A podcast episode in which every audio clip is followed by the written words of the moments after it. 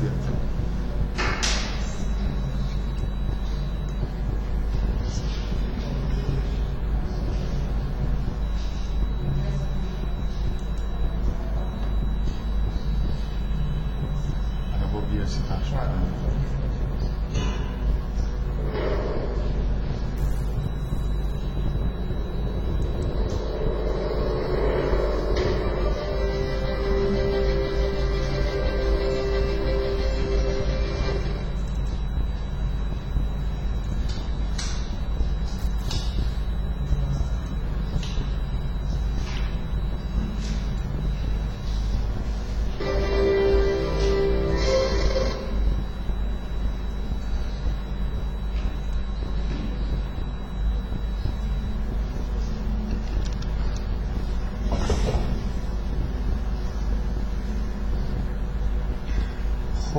این جلسه طبق برنامه در مورد شهر زیبا قرار صحبت بکنیم. منتها من طبق همون نکته ای که اول جلسه قبل گفتم فرض رو برای می‌ذارم که همیشه توی ابتدای جلسات حداقل یه مقدار بحثای تئوریک بتونیم بکنیم. من دفعه قبل اولین نکته ای که فکر می‌کنم تذکر دادم این بود که هدف اصلی جلسات اینه که یه مقدار همون تئوریایی که خوندیم مثلا تکرار بشه. حالا بنابراین هر جایی اگه احساس بکنم که یه نکته پیش اومده که می‌تونم یه چیزی رو یادآوری کنم یا بگم اینو در اولویت قرار میدم. کاری که این جلسه می‌خوام بکنم اینه که یه مقدار یه چند تا نکته کلی بگم. بعدم اگه نکات جالب تئوریکی از بحث جلسه قبل میشه گفت یه مقدار یه توضیحات این شکلی بدم. یکی دو تا نکته خوب فکر می‌کنم. مثالایی پیدا شده که حالا می‌تونیم با استفاده از اونا توضیحش بدیم نکتهایی که قبلا گفتم و بعد بریم سراغ فیلم شهر زیبا که امیدوارم تو همین جلسه شهر زیبا هم بتونیم در موردش بحث بکنیم. حالا قبل از این قبل از اینکه وارد بحثش بشیم به وضوح شهر زیبا فیلم پیچیده تریه نسبت به رقص در رقص در غبار خیلی فیلم جمع جورتر ساکت آرومتر تعداد شخصیت ها کمتر بود و خیلی هم خط به اصطلاح خدا، خداگاهش خیلی چیز روشن و واضح بود و یه بخش عمده از فیلم میپوشون این فیلم یه خورده از این جهاتی درهم برهمتره. از قطعا به عنوان فیلم سینمایی فیلم بهتری حالا من قبل از اینکه شروع بکنم در موردش بحث کنم یه خورده این بهتر بودنش رو میگم از چه جهاتی بهتر. خب بریم سراغ یه چند تذکر. جلسه قبل گفتم الانم باز این نکته رو تکرار می‌کنم که من کلا توی این جلساتی که در مورد فیلم ها صحبت می‌کنم یا در مورد مثلا آثار هنری صحبت می‌کنم مخصوصا روایت ها حالا به صورت داستان باشه یا فیلم. هدف شخصی خودم اینه که نزدیک بشم به اینکه یه چارچوبای مشخصی برای نقد روانکاوانه پیدا کنم. یعنی مثلا اینکه کلیتش چیه به کجا می‌خوایم برسیم متدش چیه مثلا از کجا شروع بکنیم واقعیتش اینه که من خودم شخصا نه جایی دیدم و نه خودم یه چارچوبای خیلی منظم و مشخصی دارم. اینی که نکته جالب برای خودم اینه که هی مثلا در مورد فیلم های مختلف تکرار بشه تا اینکه برسیم به حالتی که اگه نه یه متد خیلی روشنی که بتونیم مثلا استپ استپ بیانش بکنیم ولی بالاخره یه راه کلی برای نزدیک شدن به اثر هنری در واقع پیدا کرده باشه. و نکته خیلی مهم اینه که من روی این خیلی اصرار دارم که نقد روانکاوانه اگه یه مورد شما فقط بشنوید به نظرتون میاد که خیلی حرفا داره دل بخواه زده میشه و اصلا خیلی نظم مشخصی نداره. ولی اگه صد تا نقد روانکاوانه رو کنار هم دیگه ببینید متوجه میشید که دل بخواه نیست. یعنی همیشه تقریبا یه کار مشخصی داریم می‌کنیم محدودیت هایی داریم. اینجوری نیست که از مثلا فرض کنید هر چیزی رو به معنای نمادی مثلا بگیریم. نمادا کم کم مشخص میشن که چیا هستن و چه جوری در واقع ازشون استفاده این به نکته که من مجدد دارم تکرار می‌کنم که این بخشای تئوریک پیدا کردن این چارچوب برای من اولویت داره. مثلا سینمای فرهادی بهانه است. بنابراین هر چقدر که شد وقت می‌ذارم برای اینکه بحث تئوریک بکنم. نکته دوم که خیلی خیلی مهم نظر من اینه که من معمولا این سوء تفاهم پیش میاد وقتی که در مورد یه چیزی صحبت می‌کنم حالا هر چی باشه. این سوء تفاهم اینه که مثلا اگه در مورد فروید دارم درس میگم به نظر میاد که کاملا هر چیزی دارم میگم قبول دارم و کسی غیر از فروید در دنیا وجود نداره هرچی هست اول و آخرش فرویده. من در مورد یونگ که حرف می‌زنم همین شبه پیش میاد. که صد درصد من طرفدار مثلا یونگم. و الان هم فکر می‌کنم ممکنه همین شبه در مورد این جلساتی که داریم می‌ذاریم پیش بیاد که این چیزایی که من دارم میگم اینا دیگه آخر مثلا فرض کنید نقد روانکاوانه یا حتی نقد این آثار هنری که در موردش داریم صحبت می‌کنیم. من به شدت همیشه با با مسئولیت محدود صحبت می‌کنم. الان دارم سعی می‌کنم بگم که اگه تئوری های فروید و یونگ درست باشن نقد روانکاوانه این آثار چی میشه؟ درست غلط بودن یه چیزه که حالا ممکنه یه نفر بگه که درستن غلطن نزدیک به حقیقتن یا دورن. اینکه همه چیز نیستن که واضحه. یعنی قطعا در مورد این فیلم ها از یه دیدگاه دیگه هم میشه حرفای خیلی جالبی زد. من هیچ کاری ندارم. من اینجا هدفم این نیست که حرف آخر رو در مورد مثلا آثار آقای فرهادی بزنم. هدفم اینه که بگم که با تئوری فروید و یون با روانکاوی تا اونجایی که یاد گرفتیم لکانم بذاریم کنار چه چیزایی میشه گفت؟ و امیدوارم این چیزایی که میگم به اندازه کافی با ارزش باشه. وگرنه شما نقد روانکاوانه یه نوع نقد در یه جغرافیایی از نقدهایی که وجود داره. مثلا فرض کنید شما یه کتاب نظری ادبی برداری اونجا می‌بینید که مثلا یه سری رویکردهای سنتی وجود داره نقد ساختارگرا وجود داره پسا ساختارگرا وجود داره نمی‌دونم نقدهای فمینیستی وجود داره نقد مارکسیستی وجود داره مثلا و توی ایران من فکر می‌کنم اصولا نقدایی که مایه های مارکسیستی دارن کلا مد بودن و هنوزم توی فضای مثلا جامعه منتقدین ایران یه خود بیش از اندازه از این حرفا می‌زنن. مثلا به راحتی میگن که فیلم شهر زیبایی فیلم اجتماعی. نقد مارکسیستی اینجوریه که برمیگردونن اثر هنری رو به شرایط اجتماعی.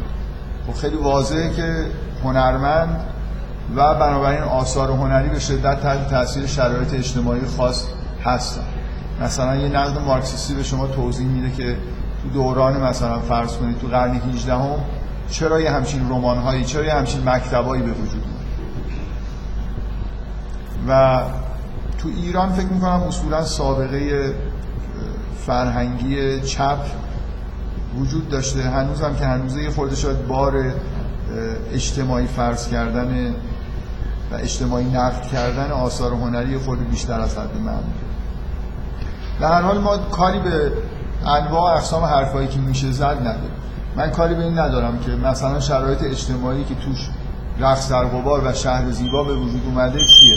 یه نفر می‌تونه آثار آقای فرهادی رو نقد کنه در کنار هم دیگه و رفتشون بده به تحولاتی که تو دهه 80 مثلا اتفاق افتاده می‌دونید تو دهه 80 تحولات زیادی اتفاق افتاده. یعنی توی جامعه ایران بالاخره دگرگونی های بزرگ اجتماعی داشته و خب ممکنه خیلی خوب بتونید بگید که اینا توی آثار مثلا هنرمندا تو دهه 80 یه بازتابایی داشته هزار جور حرف میشه زد هر حال.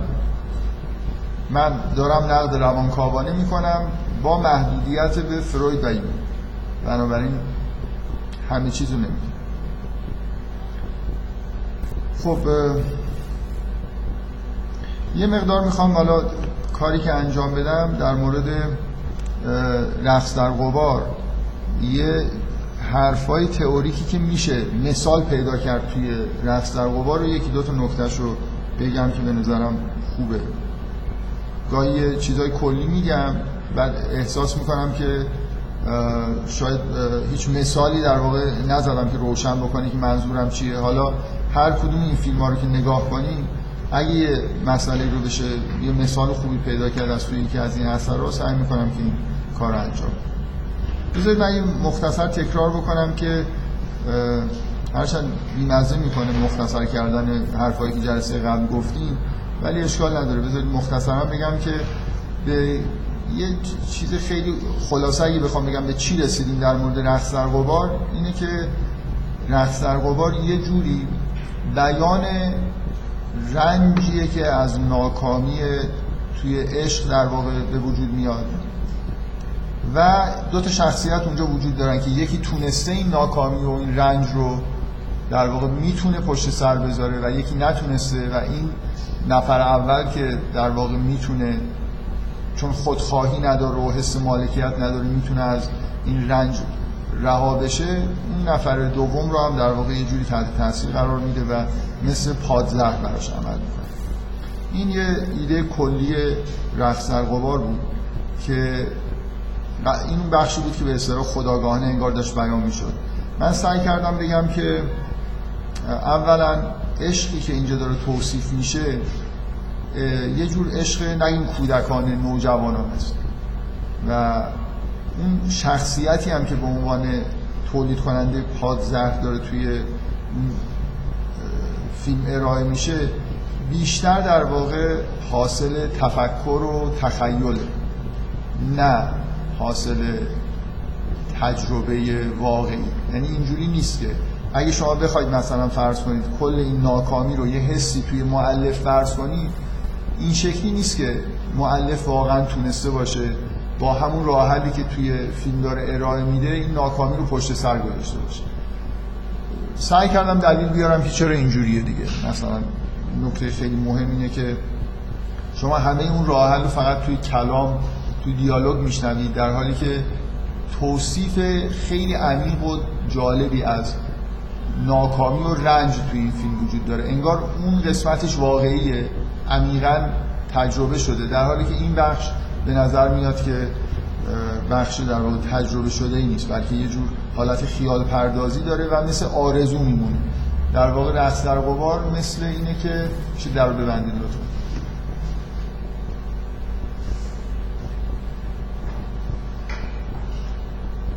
فیلم رقص در قبار اینجوریه که انگار یه نفر که دوچار ناکامی و ناکامی و رنج شده داره به طور با خیال پردازی سعی می‌کنه خودش اینجوری آروم بکنه. مثل اینکه داره آرزو می‌کنه که ای کاش اینجوری بود و اگر اینجوری باشه مشکلش حل میشه. من یه نکته می‌خوام بگم. آه یه, یه چیزای دیگه هم حالا هست که در ادامه چون برمیگردیم. من کاری که تو این جلسات دارم می‌کنم اینه که وقتی در مورد رقص در غبار صحبت دارم می‌کنم کاری به کمکی نمی‌خوام بگیرم از فیلم های بعدی تا حد ممکن. ولی الان که در مورد شهر زیبا داریم صحبت می‌کنیم هر چقدر که دلمون می‌خواد از رقص در غبار کمک می‌گیریم. به فکر, فکر می‌کنیم که داریم همینجوری به ترتیب مثلا این اثرات تولید میشن و ما هم در موردشون داریم بحث می‌کنیم. فکر می‌کنم این تجربه بهتریه تا اینکه مثلا پنج تا رو همینجوری تو در تو هر چی دلمون می‌خواد. مثلا من جلسه قبل که داشتم هی استدلال می‌کردم که این راه خیال پردازان از واقعی نیست و اون شخصیت هیدر واقعا متحول شدنش واقعی نیست و اینا. یه نفر اشاره کرد که یه دلیل خیلی خوب اینه که توی شهر زیبا اون شخصیت دوباره داره تکرار میشه. آره میشه اینجوری استدلال کرد ولی یه جوری غیر مجازه دیگه. یعنی به وضوح شهر زیبا اس... چیز اثبات خیلی محکمیه که اون شخصیت متحول نشد. شخصیت از بین نرفته. از بیابان در نیامده هنوز داره در بیابان زندگی می‌کنه. اون روایت رفت در غبار آخرش واقعی نیست. حالا نکته تئوریکی که من چندین بار توی حرفام اینو از خیلی وقت قبل گفتم که شما کلا توی آثار هنری حداقل سه تا لایه متمایز. وقتی یونگی نگ... روانکاوانه نگاه می‌کنید. یه لایه خداگاه دارید یه لایه ناخداگاه جمعی دارید و اون وسط یه لایه ناخداگاه شخصی دارید. و این لایه های ناخداگاه و خداگاه یه جوری به اصطلاح ساز مخالف همدیگر ممکنه بزنن. یعنی خداگاهی یه چیزی می‌خواد بگه ولی چیزی که ناخودآگاه داره بیان میشه یه جوری ضد اون انگار عمل می‌کنه. یه مثال خیلی خوب توی همین فیلم رقص در غبار اینه که شما یه بیان خداگاهانه دارید که واضحه که معلف چی می‌خواد بگه. و اینجا نظر یه جوری حالت یه قهرمان چیزی وارسته ای داره که حس مالکیت نداره. تونسته اون رنج نه تنها ناکامی رو در خودش از بین ببره در دیگران هم پادزهر هم تولید کرده برای دیگران. این چیزیه که خداگاهانه می‌خواد گفته بشه.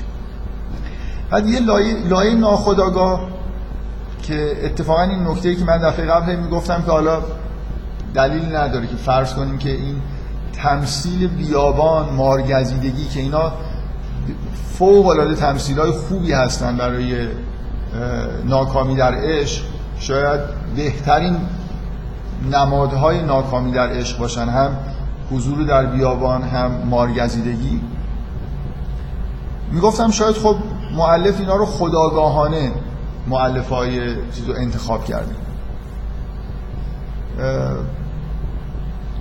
حتی اگه رفتن سمت این نمادها خداگاهانه بوده بالاخره اون سطح نمادینی که تو این فیلم به وجود اومده توسط ناخداگاه داره کنترل میشه. چرا؟ یعنی از کنترل مؤلف خارجه چون اگر کنترل شده بود شما نباید باید انتظار داشته باشید که در پایان فیلم نظر توسط مار گزیده نشه.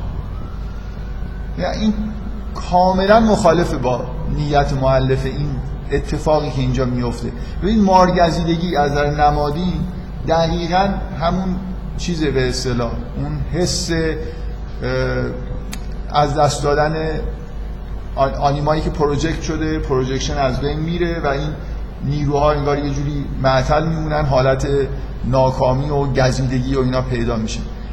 شما اگه قراره که نظر آدمی باشه که زهر رو چشیده و بعد داره پادزهر تولید می‌کنه بلکه دیگری رو هم داره نجات میده اصلا یه جوری تو سطح نمادین که نگاه می‌کنید این اتفاق داره برعکسش میفته یعنی اونه که توسط مار گزیده میشه نه اونی که مارگیره و خیلی هم تو مارگیری انگار موفقه. می‌دونید منظورم چیه؟ یه جوری شما اگه اون حالا لایه خداگاه رو نگاه نکنید این چیزی که توی سطح ناخداگاه توی بیابان داره واقعا اتفاق میفته ما می‌بینیم این خیلی در واقع متناسب با چیزی نیست. یعنی اگه نمادار رو تعبیر بکنید به چیزی مخالف اون چیزی که قرار گفته بشه می‌رسید و دقیقا چیز درستیه دیگه. من می‌خوام بگم این خودش تایید خیلی خوبیه که اون نظر و اون حالت به اصطلاح پادزهر تولید کردن ایناش کاملا خیال پردازان است. واقعی نیست. اگه واقعی بود مثلا یه چیز تجربه شده بود اون وقت این اتفاقا نباید میافتاد. ببینید من حسم اینه که خود اون ناکامیه به شدت تجربه شده است. اینی که اتوماتیک نمادهای خیلی خوبی تولید شده. برای بیان اون رنج و ناکامی. حضور در بیابان در محاصره مارها بودن اینا همه نماد، از نمادین خیلی درسته. نشون میده از یه احساس خیلی عمیق واقعی میاد. ولی وقایعی که داره اونجا اتفاق میفته خلاف اون چیزیه که انگار باید اگر واقعا به طور عمیق معلف تونسته بود ناکامی رو در خودش جبران بکنه و به یه حس عمیق مثلا عشق بدون مالکیت دست پیدا کنه اون وقت این توی همون سطح نمادین به خوبی وقایع پیش می‌رفت. و حالا که پیش نمیره نشون میده که در واقع اون حرفایی که من می‌زدم و تایید می‌کنه که این بخشا به نوعی حالت خیال پردازی و تفکر داره. توی سطح خداگاه داره اتفاق میفته این مثال خیلی خوبه که یه جاهایی لایه های به اصطلاح نمادین اثر مخالفت می‌کنن با لایه های خداگاه. اونا دارن واقعیت رو بیان می‌کنن. لایه خداگاه یه جوری تحریف شده است. به دلخواه مثلا داره یه چیزی رو پیش می‌بره که درست نیست. این یه نکته تئوریک خوب یعنی یه مثال خوب از این تعارض بین لایه های خداگاه ناخداگاه یه اثر. یه نکته دیگه که برای من خیلی مهمه آخر جلسه آخرین چیزی که در موردش صحبت کردیم این بود که خب یکی از معماهای فیلم رقص در اینه که چرا اون مسئله جدایی از معشوق این شکلی اتفاق میفته که تهمت مثلا روسپی بودن مادر و اینا وجود داره و خب خیلی چیز عجیبیه دیگه. یعنی هزار جور. من, من سعی کردم بگم که چقدر ورژن های دیگه می‌شد. اگه اون لایه خداگاه رو در نظر بگیرید چقدر چیزای بهتری میشه. دلیل طلاق و جدایی باشه تا این اتفاقی که اینجا داره میفته که نه واقع گرایانه است نه من یه توجیه گفتم آخرش که خیلی نمی‌خوام وارد این بحث بشم. چون پرسیدید گفتم که یه توجیهش می‌تونه این باشه که توی عشق نوجوانانه و نابالغ هنوز چون مرد هم با معشوق در واقع طرف هم با مادر یعنی این projection هنوز این دوتا از هم دیگه تفکیک نشدن خود به خود یه جور توی رابطه با معشوق حس گناه وجود داره. برای خاطر اینکه یه چیزی از مادر هم انگار اونجا هست بعد می‌تونه با استفاده از inversion تبدیل به یه همچین یعنی به جای اینکه من حس رو در خودم ببینم مثل اینکه در مثل اینکه احساس گناهی وجود داره به جای اینکه من بگم که مشکل در درون منه میگم که انگار اونجا واقعا یه مادر گناهکار وجود داره. حالا من می‌خوام بگم که چرا این حرفو زدم و چقدر حرفای دیگه می‌شد زد. دو, دو تا نکته در واقع اینجا وجود داره که به نظر من مهمه. خب ببینید مشکل توجیه این مسئله چیه؟ شما اگه بحث از ناخودآگاهی نکنید و همونجوری مثلا فرض کنید فکر کنید که یه معلفی هست که قصد کرده که یه فیلمی بسازه در مورد اینکه پادزهر مثلا ناکامی در عشق چیه و چه جوری میشه تولیدش کرد. و نظرم در واقع یه شخصیتیه که این کار رو داره نمایش میده.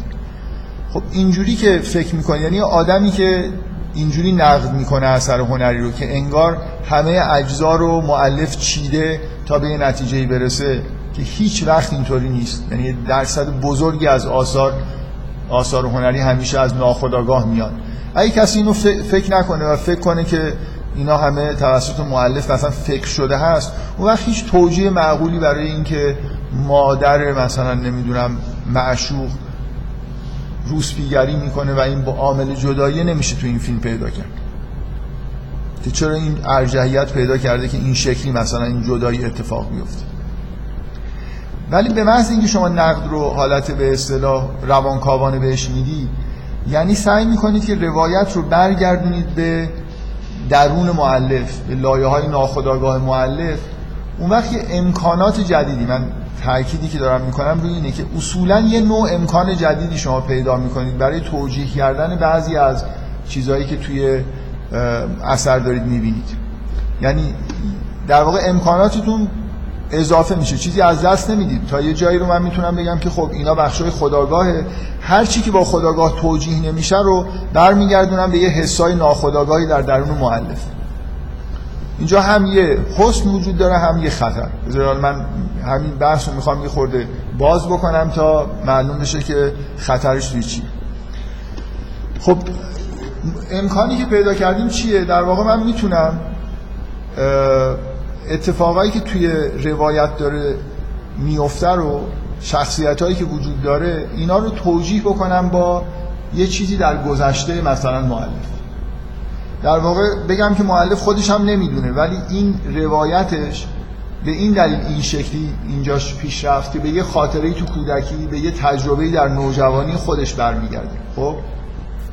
حالا خطر اینه که این برگردوندن می‌تونه خیلی بیمایه باشه. مثلا بذارید من الان یه توجیه بگم یه توجیهش ظاهرا روانکاوانه یعنی از این امکانات جدید استفاده بکنم. بگم که اینجا چرا یه همچین واقعی داره این شکلی روایت میشه.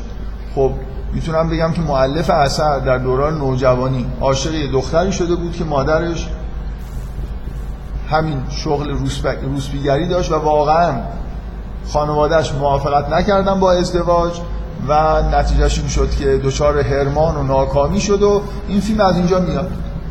یعنی چون من یه امکانی باز کردم که وقایع رو بغیر از ذهنیت خداگاه می‌تونم به یه اتفاقاتی در زندگی معلف مثلا برگردونم ممکنه یه نفر یه همچین روایت جعلی سردستی بگه هر چی توی یه فیلم ببینه بگه که خب این تو زندگیش اتفاق افتاده بود اینو تبدیل کرد به این روایت. این برمیگرده مثلا این واقعا یه نفر رو دوست داشت.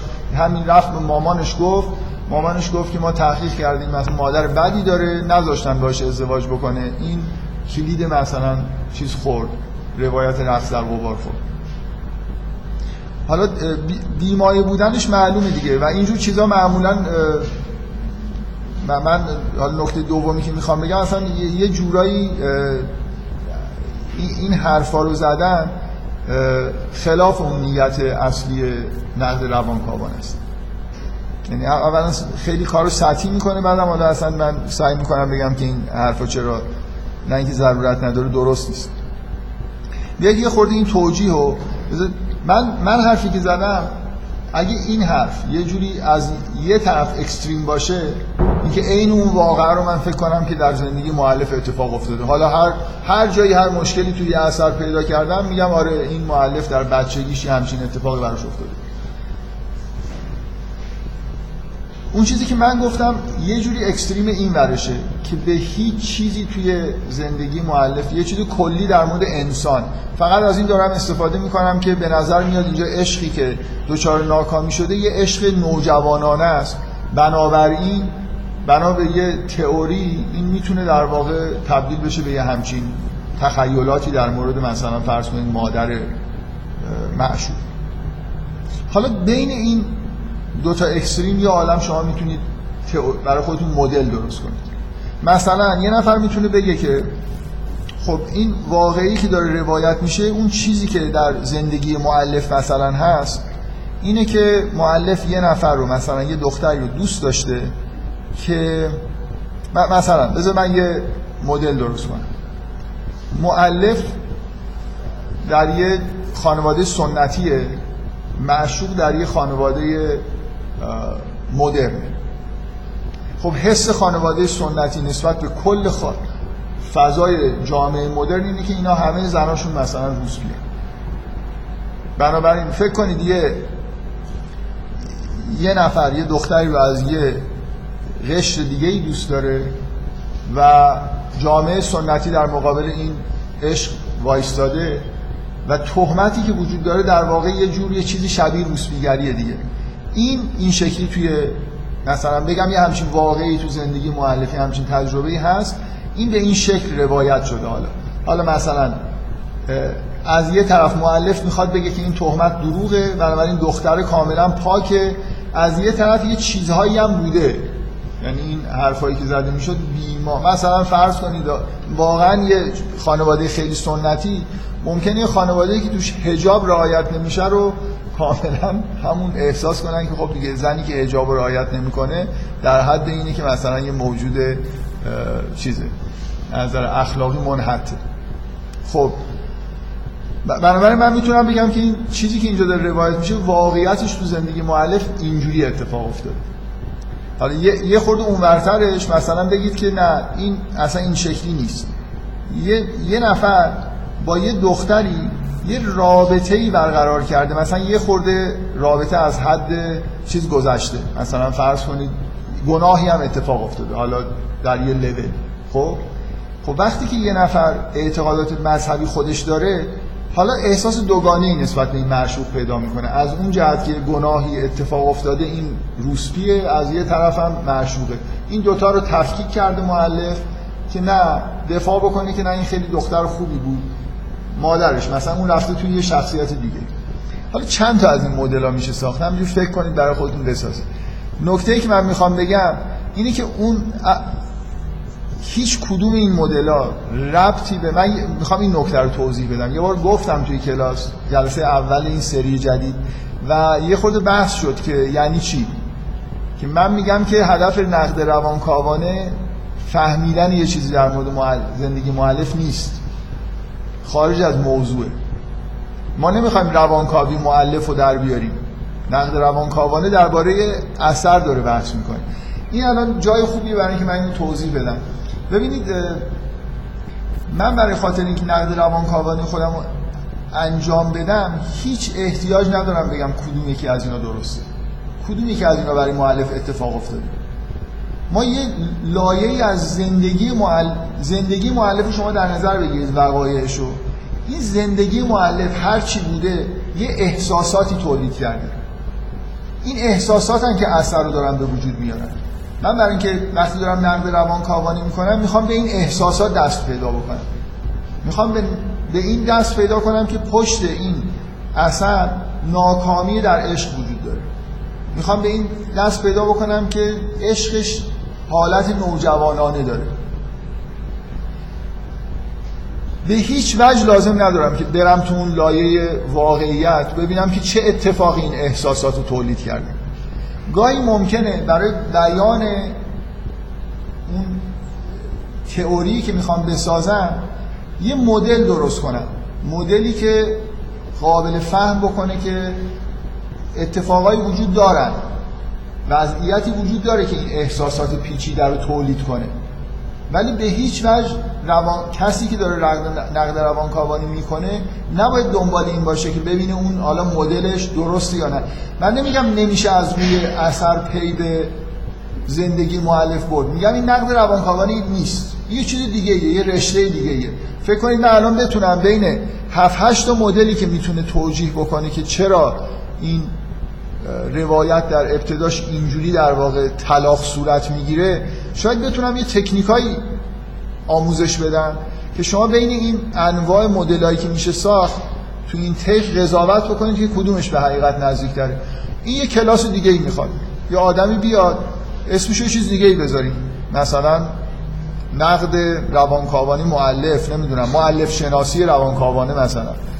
تکنیکاش به درد ما نمی‌خوره که ما چجوری می‌تونیم بفهمیم کدومی که مدل‌ها کار می‌کنن کدوماش به واقعیت نزدیک‌تر.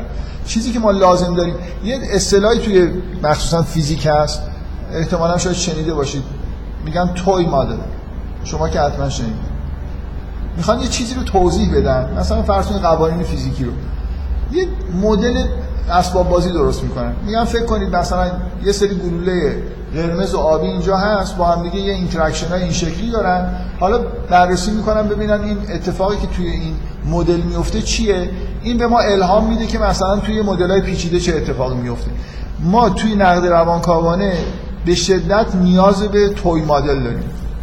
گاهی برای بیان چیزی که می‌خوایم بگیم گاهی یه پیچیدگی هایی وجود داره ممکنه من همینطوری نتونم حسا رو بیان کنم. یه داستان درست می‌کنم برای زندگی معلم. و شما از روی این داستان می‌فهمید که حسی که پشتش وجود داره چیه؟ اون حس واسطه رو می‌فهمید. و حالا درک می‌کنید که توی اثر, هنر، اثر هنری از چه احساساتی داره, داره به وجود میاد و چرا مثلا این به این دلیل میشه انسجامی توش دید. نکته اینه که این حسا هیچ وقت این نگاشت از اون لایه زندگی به این حسا یک به یک نیست. یعنی صدها چیز صدها واقعه صدها موقعیت ممکنه به یه حس منجر بشن. کی می‌تونه تضمین بکنه که البته حالا من نمی‌خوام بگم شاید اونایی که معلف شناسی روانکاوانه کار می‌کنن بتونن تضمین کنن. کی می‌تونه تضمین بکنه که کسی که معلفی که این اثر رقص در غبار ساخته اصلا هیچ وقت عاشق نشده اصلا نمی‌دونه این چیزا چیه. داستان خونده یا فیلم های دیگران دیده و یه حسایی بهش منتقل شده بر اساسش مثلا رقص در غبار ساخت. درست میشه اینجوری باشه دیگه. یا آدمایی ممکنه حساشون رو از هنر گرفته باشن. اصلا از اتاقشون هم تا بیرون نیومدن هیچ دختری هم ندیدن نمی‌دونن دختر مادرم داره یا نداره ولی مثلا فرض کن یه حسای پیچیده ای از خوندن یه داستان یا فیلم گرفتن این اگه اگه واقعیت هم این باشه به نقد ما آسیبی نمی‌رسه. ما داریم تو اون لایه چیز کار می‌کنیم. اینکه چه حسایی اینجا وجود داره. حسا از کجا اومدن زندگی این آدم چیه؟ این آدم مثلا من میگم عشق نوجوانانه. شاید یه عشقی باشه ولی در سن 20 سالگی اتفاق افتاده. خب ولی من سر حرفم هستم. عشق نوجوانانه هستی خود دیر عشق نوجوانانه اتفاق افتاده. اون چیزی که ما سرش وای نیستیم اینه که اینجا این حسا ایناست. ناکامی عشقی عشق حالت خود کودکانه داره و نمی‌دونم اینکه دروغ اگه فکر بکنیم که روایت این شکلیه که این حس برطرف شده. حالا واقعیت زندگی معلف هر چی می‌خواد باشه. من فکر می‌کنم این توضیح توضیح مهمیه برای اینکه ما حساب خودمون رو جدا کنیم از یه مجموعه نقدایی که به شدت اون گرایش رو دارن که هی می‌خوان از تو معلف از توی اثر هنری یه چیزی در اعماق مثلا نمی‌دونم تجربه های زندگی معلف رو در بیارن که نه کار جالبیه نه. حالا تازه من یه محدودیتی هم که دارم همه حرفایی که دارم می‌زنم مجدد تکرار می‌کنم. با فرضای فرویدی و یونگیه. بنابراین ممکنه کسایی مثلا با یه نوع روانکاوی پیشرفته تر یه چیزای دیگه بگم به هر حال ما من دارم سعی می‌کنم که نقد روانکاوانه یه لول از اون چیزی که معمولا آدم می‌فهمه آدمو جلو می‌بره. حالا ممکنه خیلی بهتر از این هم بشه کار. یه بازی نکته تئوری که خیلی مهمه. ببخشید من اگه اینو تکرار می‌کنم. چون فکر می‌کنم یه عده ممکنه براشون خیلی خود فیلم ها مهم باشه. برای من این چیزا مهمتر. اینکه از توی این فیلم ها یه مثال و چیزای خوبی برای توضیح دادن تئوری در بیارم من جلسه قبل اینو گفتم و فکر می‌کنم اکثر شما همین با این احساس من چیز بودید به اصطلاح شریک بودید که فیلم نقص در از نظر عاطفی خیلی رو آدم اثر نمی‌ذاره. یعنی من حداقل من قبار رو که نگاه کردم و الان نگاه می‌کنم هیچ جاش خیلی همچین نظر عاطفی برای من اثرگذار نیست. شخصیت نظرم خیلی نظر منو جلب نمی‌کنه. اون جایی که مثلا اون پیر مردم از تو چیز میاد بیرون گریه می‌کنم برای من از نظر عاطفی هیچ تاثیر خاصی نمی‌ذاره. چون ما که نمی‌دونیم مثلا این تا جالبیش اون صحنه اصلا به نظر من یه جوری اگر فرض بر اینه که می‌تونه تاثیر عاطفی بذاره یه اشتباه بزرگه. برای خاطر اینکه زوده دیگه من من داستان زندگی این آدم رو بعدا می‌فهمم. شاید دفعه دومی که یه نفر فیلمو ببینه اگه از این آدم خوشش اومده باشه اونجا ناراحت بشه که این تفلک چه رنجی داره می‌کشه. اونجا که من نمی‌دونم این برای چی داره گریه می‌کنه. قبل از اینکه در ماشین ببنده بره تو آخرین چیزی که ما ازش شنیدیم اینه که آدم کشته. خیلی همچین حس کتک زده آدم. ما چیزی ندیدیم که خیلی بعدا می‌فهمیم که این آدم عاشق و فلان. بنابراین لاقل در نگاه اول اون صحنه اصلا اشتباس دیگه. اگر قراره که ما باش از نظر عاطفی یه جوری چیز کنیم. اگر قراره. ممکنه یه نفر بگی نه. خب گاهی یه فیلمساز می‌تونه یه صحنه تو فیلم خودش بذاره برای اینکه دفعه دوم که می‌بینی بفهمی. یا وقتی فیلم تموم شد بفهمی. واقعا اینجور صحنه ها توی بعضی از فیلم ها فوق العاده های خوبی هم. من شخصا اینجور صحنه ها رو دوست دارم. به نظرم این صحنه از اون صحنه ها نیست. صحنه که شما در زمان همینجور جریان فیلمی که دارید می‌بینید مبهمن. و بعدا روشن میشن و تازه تاثیر می‌ذارن. بذارید من یه صحنه بگم که فکر می‌کنم گفتنش چیز داشته باشه اشکالی داشته باشه. یه فیلم قشنگی هست به اسم زندان زنان. چند نفر دیدن؟ هیچ کس ندیده. یه نفر. ورژن فارسیش دیگه منظور من یه خارجیشم نه زندان زنان یه فیلم فارسیه که خانم منیجه حکمت ساخته. فیلم قشنگی ببینید. به نظرم من زیاد فیلم فارسی نگاه نمی‌کنم فیلم فیلم های فرهادی رو همه رو دیدم. ولی تو 7 ده سال اخیر یکی از فیلم های خوبیه که من دیدم. به دلیل موضوعش البته من خیلی نمی‌خوام بگم که حالا خیلی اثر فیلم نامش کارگردانش خوبه ولی موضوعش یه طوریه که جذاب. خیلی اگه همش اون برای خط قرمز نباشه دیگه کلا این ور خط قرمز هیچی نداره. روی خط قرمز و اون ور خط قرمز فیلم ساخته شده. از موضوع گرفته بی اجابی هر چی که بخواید فیلم بی هجابی توش داره دیگه. رسما زنا توی زندان بی هجابن و حالا در حال فکر کنم هیچ فیلم توی ایران ساخته نشده که در این حد بی هجابی داشته باشه که به یه طریقای توجیه شده که چرا تونستن اینجوری فیلمو بسازن. یه صحنه تو این فیلم هست. به نظر من صحنه فوق العاده که یه یکی از این دخترایی که زندانیه فیلم زندان زمان توی سه مقطع یه زندان نشون میده. قبل از انقلاب بعد از انقلاب مثلا حوش اوایل 60 و مثلا همین الان زمان حال خود فیلم. بعد اون توی حول و حوش دهه 60 هر سه بارم قهرمان فیلم یه آدمای ثابت تو زندان هستن. مثلا فکر کنید آدمایی که حبس ابد خوردن آدمای ثابت زندانن و یه عده میان میرن دیگه بسته به اینکه یعنی شخصیت های عوض میشن که یه شخصیت تو هر ستاش خانم آهنگرانی یه نقش تو هر ستا قسمت بازی کرده که مثلا نقش مهم هر قسمتی توی قسمت دوم نقش دختری رو بازی می‌کنه که به دلایل سیاسی زندانه و اعدام میشه. ما نمی‌دونیم که اینجوریه. خیلی نشانه های واضحی هم نیست که این یکی زندانی سیاسیه و مثلا یه جوری وقتی میان میبرنش یعنی دارن می‌برن اعدامش بکنن. یه جایی تو این فیلم میان از زندانیا می‌پرسن یه مراسمی هست قرار یه جشنی برگزار بشه میگن کی می‌تونه موسیقی اجرا بکنه؟ این دختر میگه که من ویولنسل می‌تونم بزنم. که خب این خودش نشون میده که از یه خانواده غیر از اون تیپ آدمایی که اونجا یعنی جنسش اصلا اینجوری فرق می‌کنه. اونا همه مشکل مواد مخدر و فحشا و اینا دارن. این یه آدمی یه زندانی جوانی که می‌تونه ویولنسل بزنه. اونم ویولنسل جالبیش به یعنی سازی که سازه واقعا هم شخصیت خود ساز و هم بعد آهنگی که باید زده میشه خیلی مناسب انتخاب شده. اون جلسه جشن تشکیل میشه و این چیزو می‌زنه. این موسیقی این ترانه معروف امشب در سرشوری دارم ترانه خیلی قشنگه مثلا قبل انقلاب. ما وقتی این اتفاق داره میفته نمی‌فهمیم یعنی چی. ولی فردا صبح اینو می‌برن اعدام می‌کنن. مثل اینکه شب آخره. شما فیلم که تموم میشه یا دفعه دومی که این صحنه روتون اثر می‌ذاره.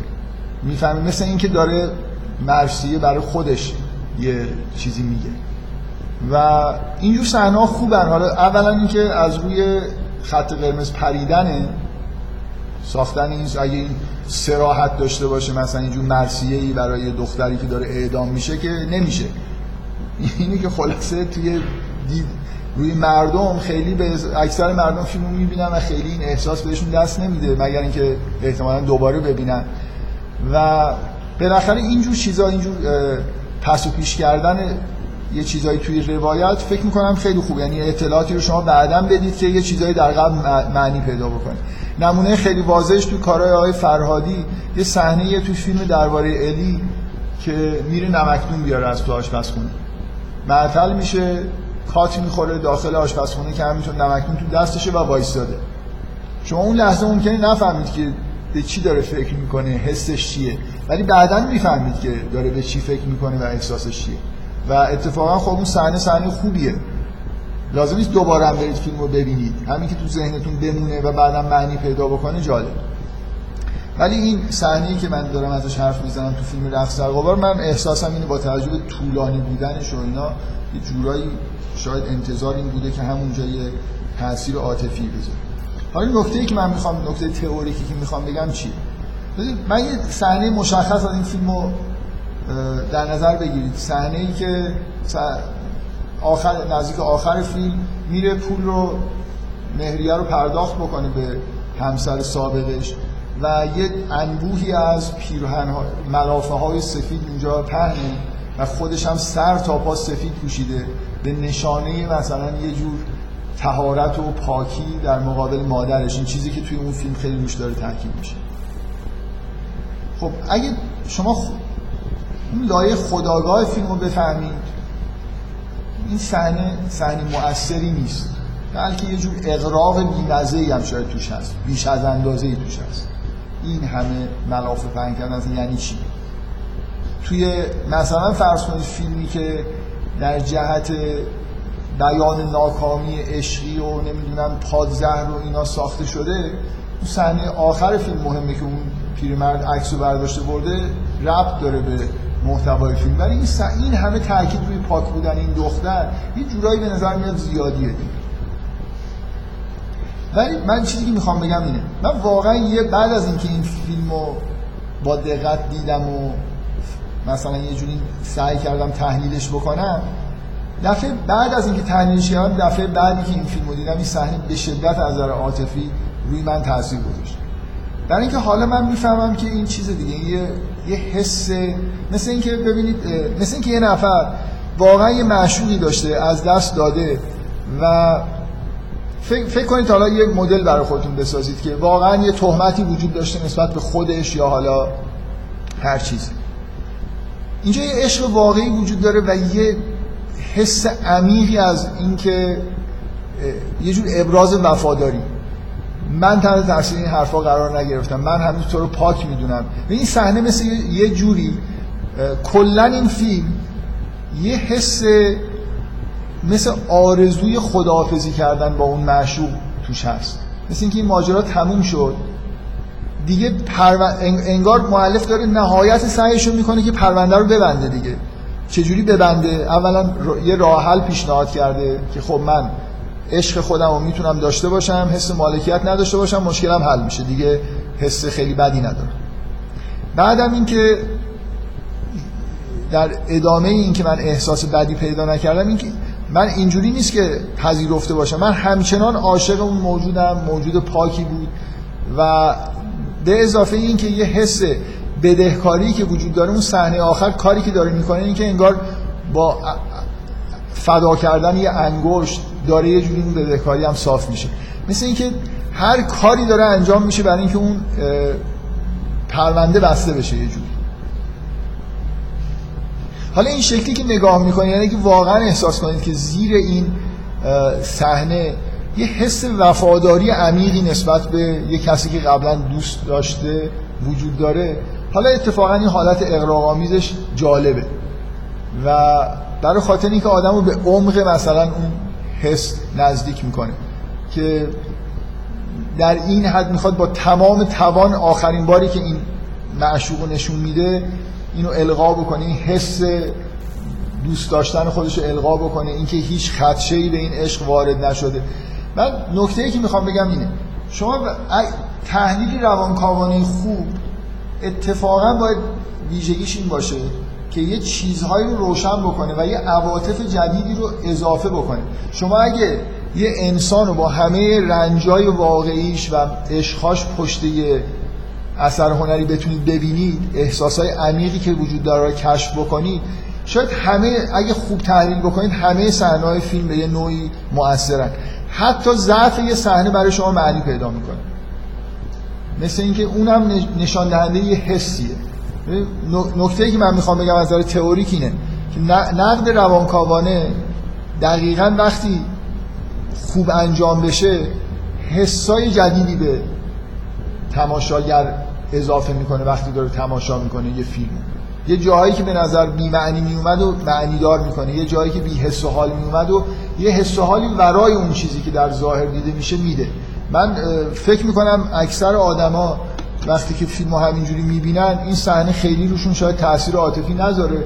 ولی اگه به یه چیز عمیقی پشتش پی برده باشن می‌تونه خیلی موثر باشه. حالا شما تمام صحنه‌های بیابان حالا می‌تونید به عنوان یه وصفی از یه حس عمیق انسانی برای روتون تاثیر بذاره و بالاخره فیلم معنی دارتر و اثرگذارتر بشه خب من توضیحات ارجاب سابقم به خود طول کشید ولی من پشیمون نیستم. بیاید بریم سراغ فیلم شهر زیبا من کاری که می‌کنم اول یه خلاصه طبق معمول از چیز میگم یه خیلی مختصر سعی می‌کنم داستان رو تعریف بکنم. هرچند به راحتی نمیشه مختصرش کرد از بس که پیچ داره توی داستان.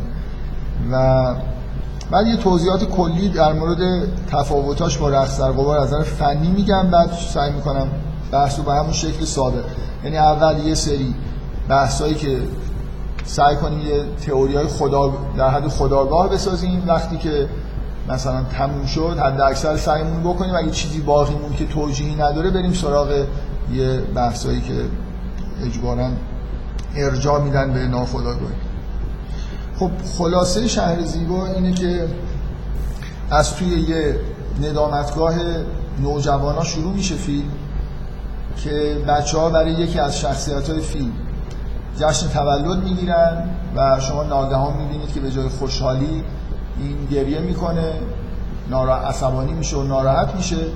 بعدا می‌فهمید که این جشن تولد 18 سالگیشه و چون محکوم به اعدامه 18 ساله شدن یعنی اجرای حکم اعدام. از اینجا استارت داستان فیلم می‌خوره. یکی از بچه هایی که دوستشه تصمیم می‌گیره که به هر طریق ممکن بیاد بیرون و رضایت شاکی رو جلب بکنه که دوستش اعدام نشه.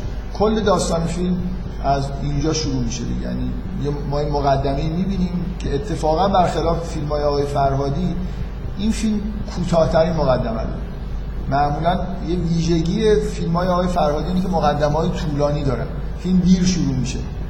مثلا اگه فیلم رقص در غبار از اونجایی شروع میشه که داستان واقعی از اونجا شروع میشه که نظر میره تو بیابان و که اتفاق بدنه اصلی فیلم رابطه بین نظر و اون پیرمرده حدود دقیقه سی اتفاق میفته معمولا میگن که فیلم باید تو دقیقه 15 تا 20 شروع بشه. این مقدمه مثلا 15 20 دقیقه وقت هست که شما مقدمات رو بگید. وگرنه تماشاگر خسته میشه.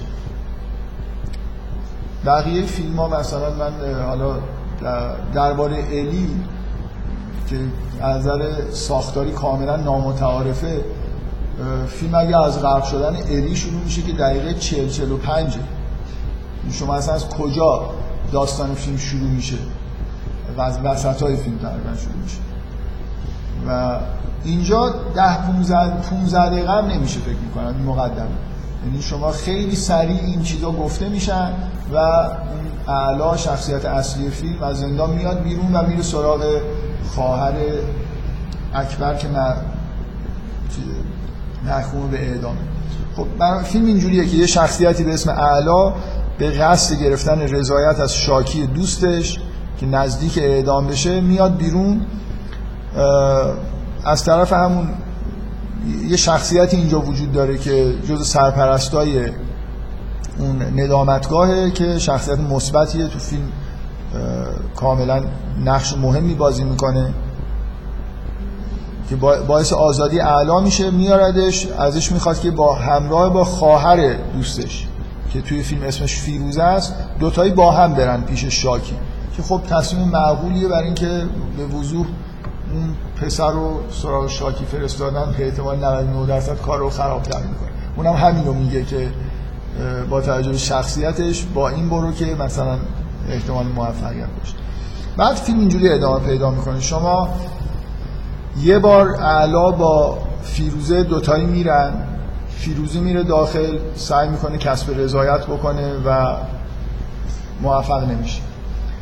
بعد یه بخش طولانی هست که اعلا میره سعی می‌کنه با یه ترفندایی رضایت پدر در واقع چیزو جلب بکنه. که ما توی این دوتا صحنه تازه می‌فهمیم که اصلا ماجرا چیه قتل چی بوده؟ تو ندامتگاه نمی‌دونیم فقط می‌دونیم یه قتلی اتفاق افتاده. حتی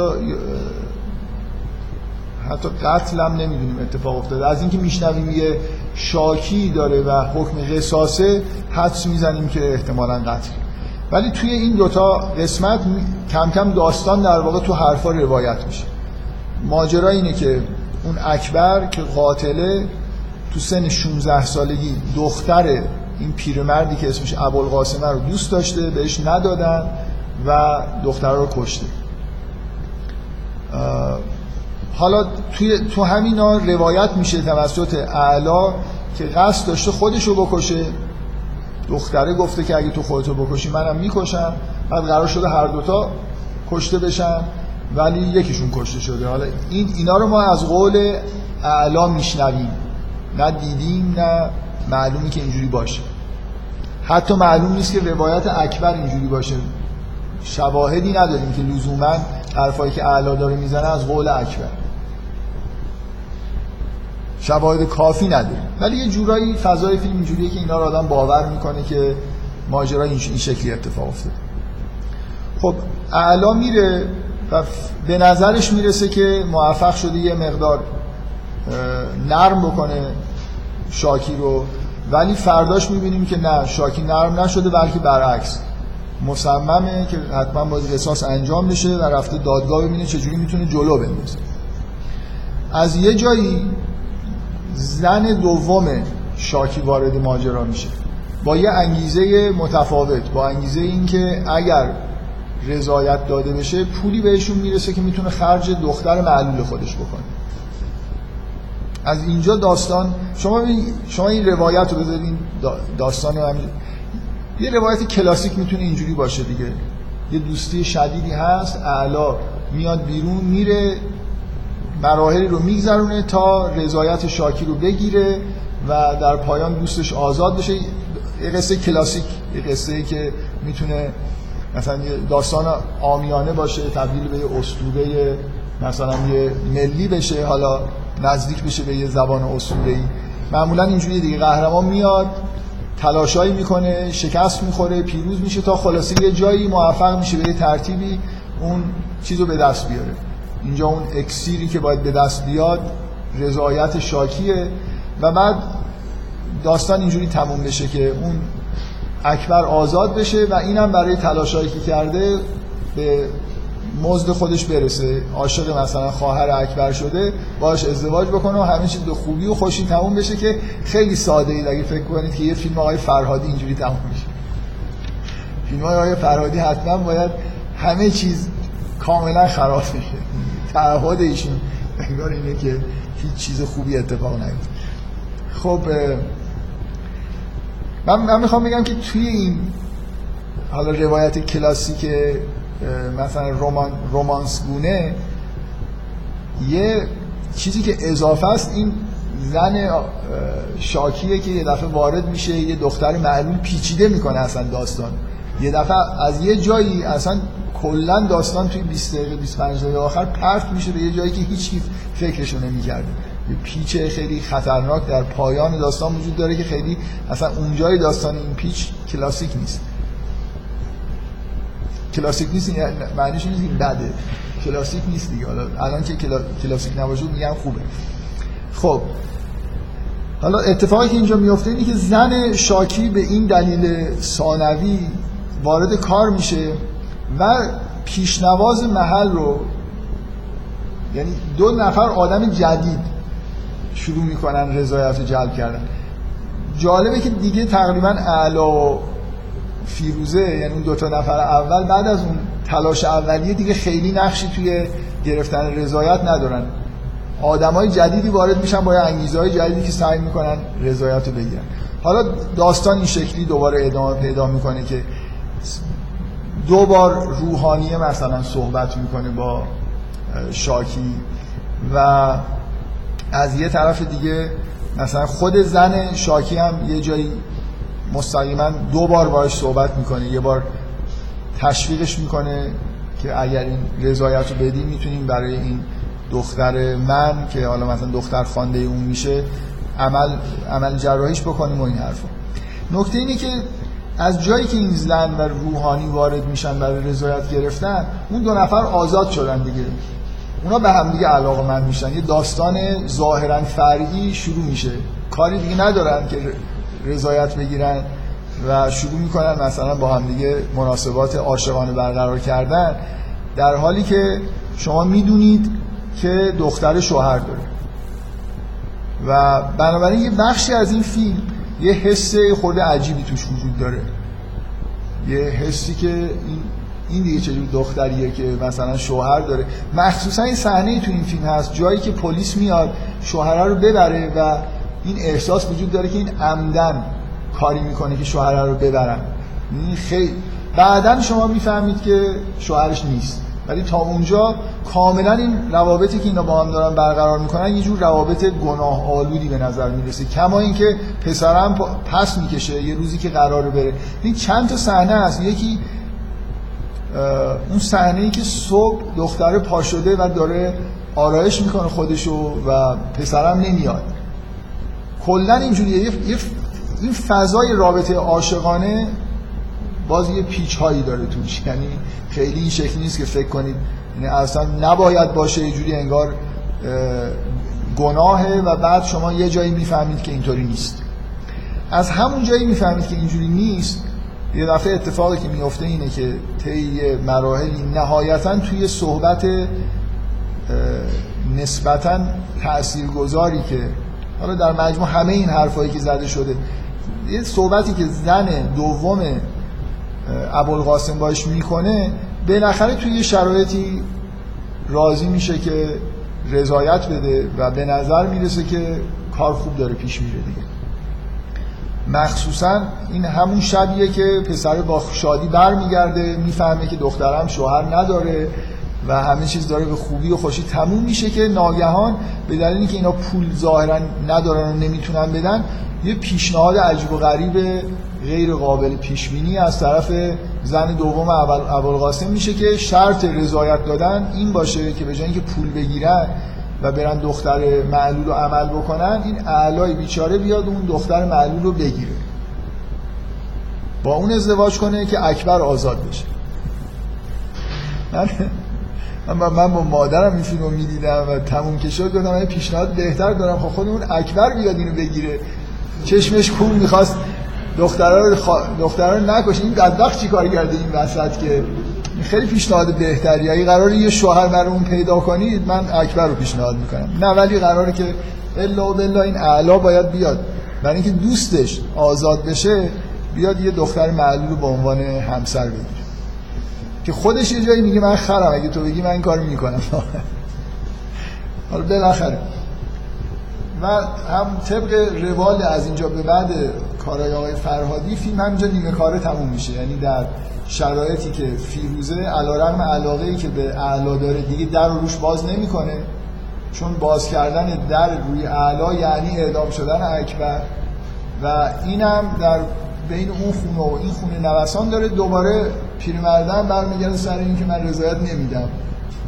اگه پول نیارید. بالاخره توی یه شرایط سردرگم یا شخصیت ها سردرگم اصلا معلوم نیست چی میشه فیلم پایان پیدا خب خیلی روایت عجیب و غریبیه. یعنی آدم وقتی همچین چیزی میشنوه خیلی کسی که اهل نقد روانکاوان است خیلی سر ذوق میاد که حالا اینو چجوری جمعش کنیم؟ دیگه این با هیچ تئوری خداگاهی جمع نمیشه این داستان.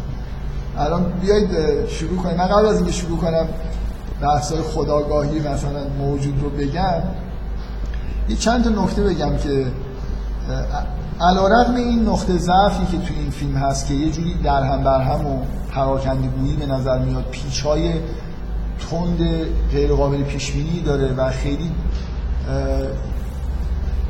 خیلی معلوم نیست که خالص آخرش چی قرار گفته بشه.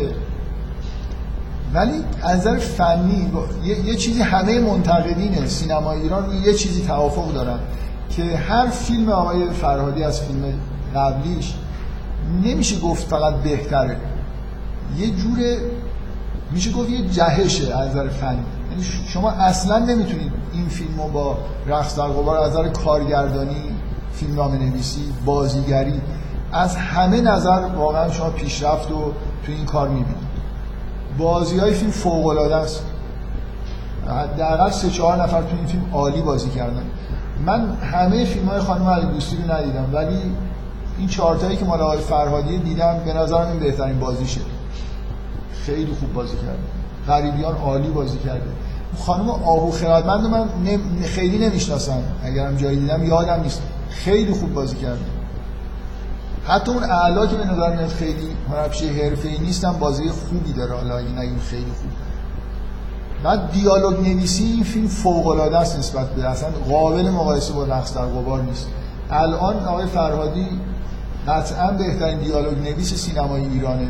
اگه نگیم بهترین دیالوگ نویس تاریخ سینمای ایران ولی فعلا توی کسایی که دارن کار می‌کنن از همه بهتره آقای مهجوی رو تمام شده فرض می‌کنم کارشو. و اصلا تو رقص در غبار تلیعه همچین دیالوگ نویسی فوق العاده حتی به نظر من وجود نداره. خیلی اونجا دیالوگا معمولی هن. من باورم نمیشه بین این دوتا فیلم یه سال فاصله باشه. رقص در غبار خیلی قدیمی تره. یعنی واقعا ممکنه مثلا رقص در غبار یه ایده که از دوره مثلا دانشجویی شروع شده برای نوشته شده و در این زمان ساخته شده. اینقدر فاصله بین دیالوگ نویسی ها رو من اصلا نمی‌تونم بفهمم که چجوری اتفاق افتاده. دیگه نظر عاطفی. واقعا چند تا صحنه فوق العاده موثر توی این فیلم هست.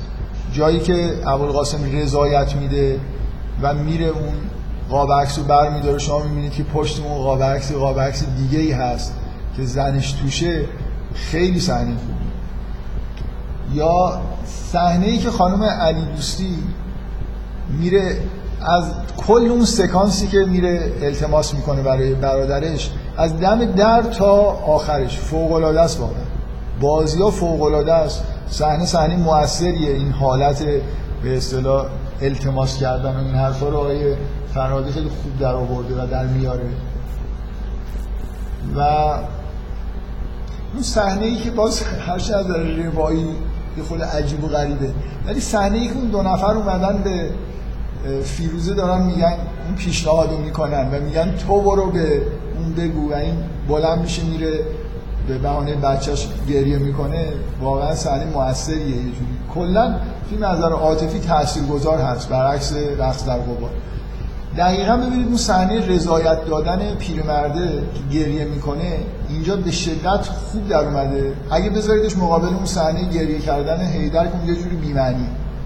یعنی اصلا شما حداقل چیزی که اونجا به شدت این حالت رو ایجاد می‌کنه که اون تحولی که قراره توی اون پیرمرد رقص در غبار اتفاق بیفته اتفاق نیفتاده مثل اینکه فقط ما میشنه کل تحول در اثر یه سری دیالوگ به وجود اومده. و تحولا ما یه جورایی میشنویم و حدس می‌زنیم چیزی نمی‌بینیم. اینجا شما لااقل اون لحظه ای که این پیرمرد خلاصه داره رضایت میده رو می‌بینید و یه حسی می‌کنید که بالاخره به یه جایی رسید که رضایت داد. مقدمات نسبتا خوبی چیده شده که به همچین چیزی در واقع برسیم حالا من در موردش بیشتر صحبت می‌کنم. خیلی خوبه که این فیلم کمتر از در غبار شوخی داره. چون به نظرم یکی از ضعف‌های رقص در غبار اینه که زیاد شوخی داره و شوخی ها بدن و اصلا کار نمی‌کنن این فیلم کم شوخی داره ولی شوخیاش بهتر از اونجاست و یه جوری حداقل من به شدت احساسم اینه که آقای فرهادی روی شوخی های رقص در غبار حساب کرده بود و به شدت فهمید که شوخی های خوبی ننوشته و توی این فیلم یه جوری داره این انگار جبران می‌کنه. یعنی اصلا کلا سراغ خندیدن تماشاگر به اون شکل نرفته. یه جاهایی هم که یه شوخی هایی هست خیلی محتاطانه است. من شاید اگه وقت شد یه جایی بگم که منظورم چیه که محتاطانه است. خب بگذاریم. من خواستم که قبل از اینکه بحث در مورد فیلم رو شروع بکنم خود تعریف کرده باشم از فیلم. فیلم از نظر ساخت از نظر فنی خیلی خیلی فیلم جالبیه. توی کارنامه آقای فرهادی بعد از اون فیلم نسبتا متوسط مثلا رقص هر چقدر رقص در اون خط خداگاهش منسجمه. به نظر میاد خیلی روش کار شده و فکر شده. اینجا این شکلی نیست. اینجا به شدت به نظر میاد که این پالس های عاطفی همینجور این روایت و این برابر دارن می‌برن. هیچ وقت سر و با یه چیزی سر هم نیومده. حالا بیایید سعی کنیم سرترش رو به هم بیاریم. بیاییم فکر کنیم که آیه مثلا معلف چی می‌خواسته بگی با این فیلم؟ موضوع اصلی فیلم توی خداگاهی معلف چیه؟ یه چیز در بیاریم یه چند تا تئوری در بیاریم ببینیم چقدر از فیلم رو میشه باش توجیه کرد. من فکر می‌کنم قطعا یه توجیه می‌تونه این باشه که فیلم یه جور حالت انتقاد از قانون قصاص دیگه. مسئله اعدام و کل چیز حقوقی که توی ایران وجود داره. حالا اینکه بخوایم بگیم که فیلم جنبه حقوقی داره یا جنبه اجتماعی داره حول و حوش قانون قصاص داره میچرخه. خب این این تئوری اگه مقایسهش بکنید با اون تئوری خندهداری که یه نفر بگه که رقص در غبار درباره مارگیریه این اصلا تئوری اون شکلی نیست. یعنی خیلی چیزا به نظر میاد که تو یعنی شما یه خط داستانیه. می‌تونید بگید خط داستانی اصلی فیلم مسئله قصاص اعدام و اینه که توی نظر حقوقی تو ایران کشتن و نکشتن یه نفر به رضایت یه نفر دیگه موکول میشه. بخش عمده از فیلم همینه دیگه. شما چیزی که توی فیلم دارید می‌بینید اینه که یه اعدامی قرار اتفاق بیفته یه نفر قرار کشته بشه و شرط کشته نشدنش رضایت دادن یه آدمه و همه دارن تلاش می‌کنن که این رضایت داده بشه. به اضافه این تفسره که رضایت معادل با گرفتن پولم هست. بنابراین یه عده‌ای خارج از موضوع هم وارد میشن برای خاطر اون پول مثلا تلاش می‌کنن که رضایت بگیرن.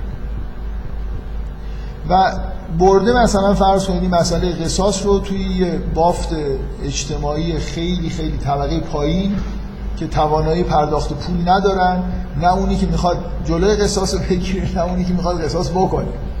برای خاطر اینکه داستان طوریه که یه پسر یه دختری رو کشته دیگه این نصف اونه یا اون باید دیگه رو بده یا این نصف دیگه رو بده هیچ کدوم نمی‌تونن بدن. خب یه جوری به نظر میاد این پیچیدگی هایی که توی قانون قصاص و اینا هست مخصوصا وقتی که توی مثلا فرض کنید یه ماجرای ماجرا توی یه طبقه خیلی سطح پایین اتفاق افتاده باشه یه پیچیدگیهایی پیدا می‌کنه که فیلم حول و حوش این داره میچرخه. خب خیلی چیزا توی این فیلم حالا توسط این تئوری یعنی بگیم که این یه فیلمه با یه مثلا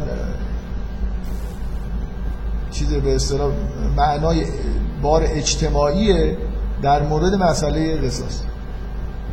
معلوم دومین چیز رو میدم. این چی رو توجیه نمی‌کنه؟ خب به وضوح داستان فرعی پررنگ فیلم رو توجیه نمی‌کنه. چرا قصاص پول و عشق داره میچرخه؟ چرا دو نفر اینجا عاشق هم دیگه میشن؟ و بعد اصلا یعنی چون پیچ پایانی که یه دفعه مسائل خیلی پیچیده می‌کنه. اونا دیگه خارج از محتوای حقوقی قانون قصاص و روابط اجتماعی طبقه پایین و این حرف هست.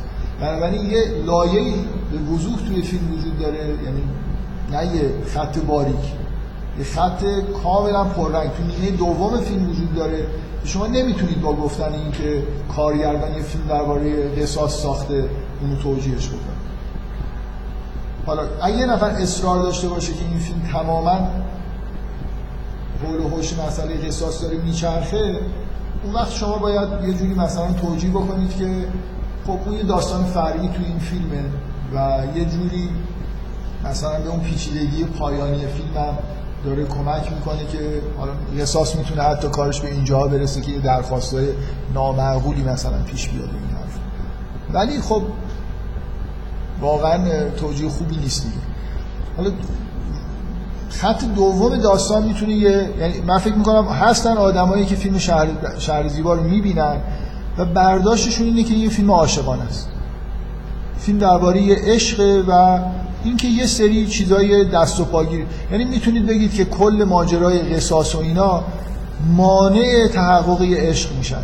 مثل اینکه یه مشکلات اجتماعی نمی‌ذاره که دو تا آدمی که به شدت به همدیگه علاقمند شدن و شما حس می‌کنید که مخصوصا به دلیل وضعیت ناهنجاری که دختره داره خیلی ممکنه تماشاگرم سمپاتی پیدا بکنه که این عشق به ثمر برسه ولی اینطوری نمیشه. چه چیزی اینا رو از هم جدا می‌کنه؟ خب یه مانعی که اینجا مسئله قصاص و یه سری چیزای حقوقی جامعه است مثلا که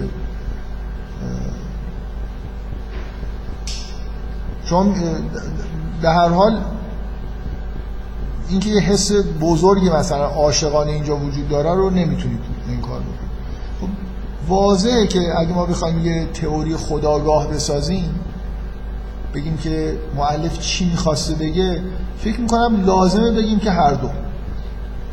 یعنی بگیم که دو تا خط موازی توی این داستان وجود داره که هر دوتا برای معلف مهم.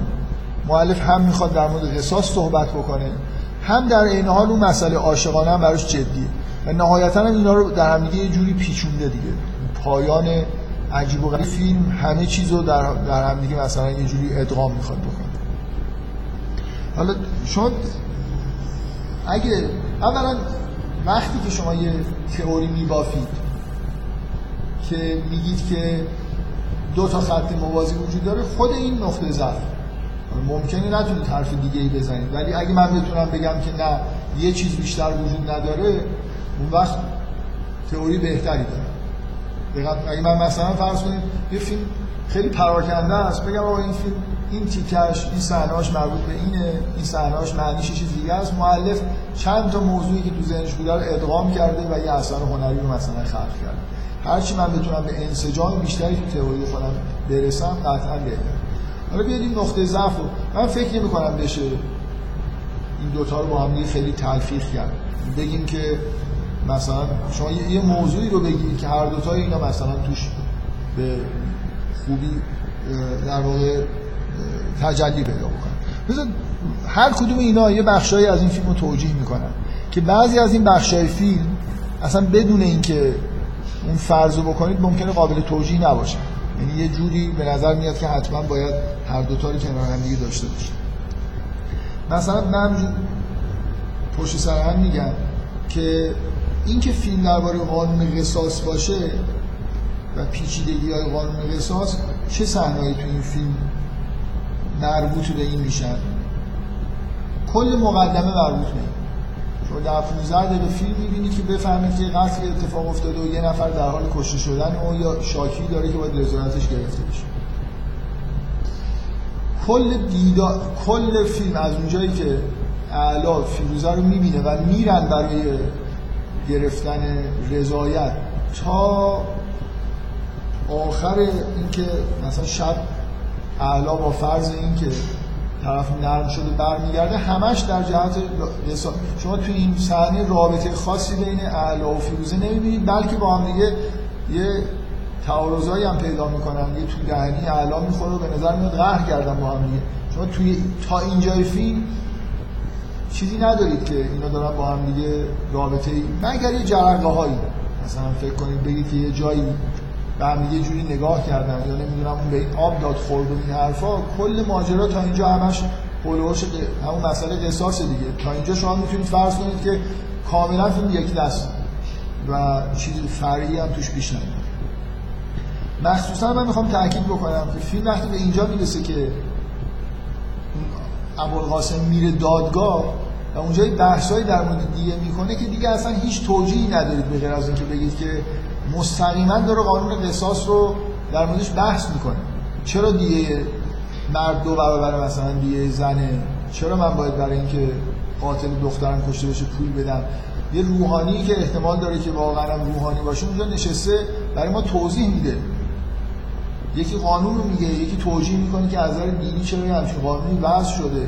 اینا که واضحه که به شدت این قسمتاش در شما اتفاقا اگه کسی بخواد یه حرفی در مورد این فیلم بزنه و بگه که مسئله قصاص قانون قصاص توی این فیلم هیچ چیزی نداره به اصطلاح هیچ نقشی نداره باید این صحنه رو توجیه بکنه.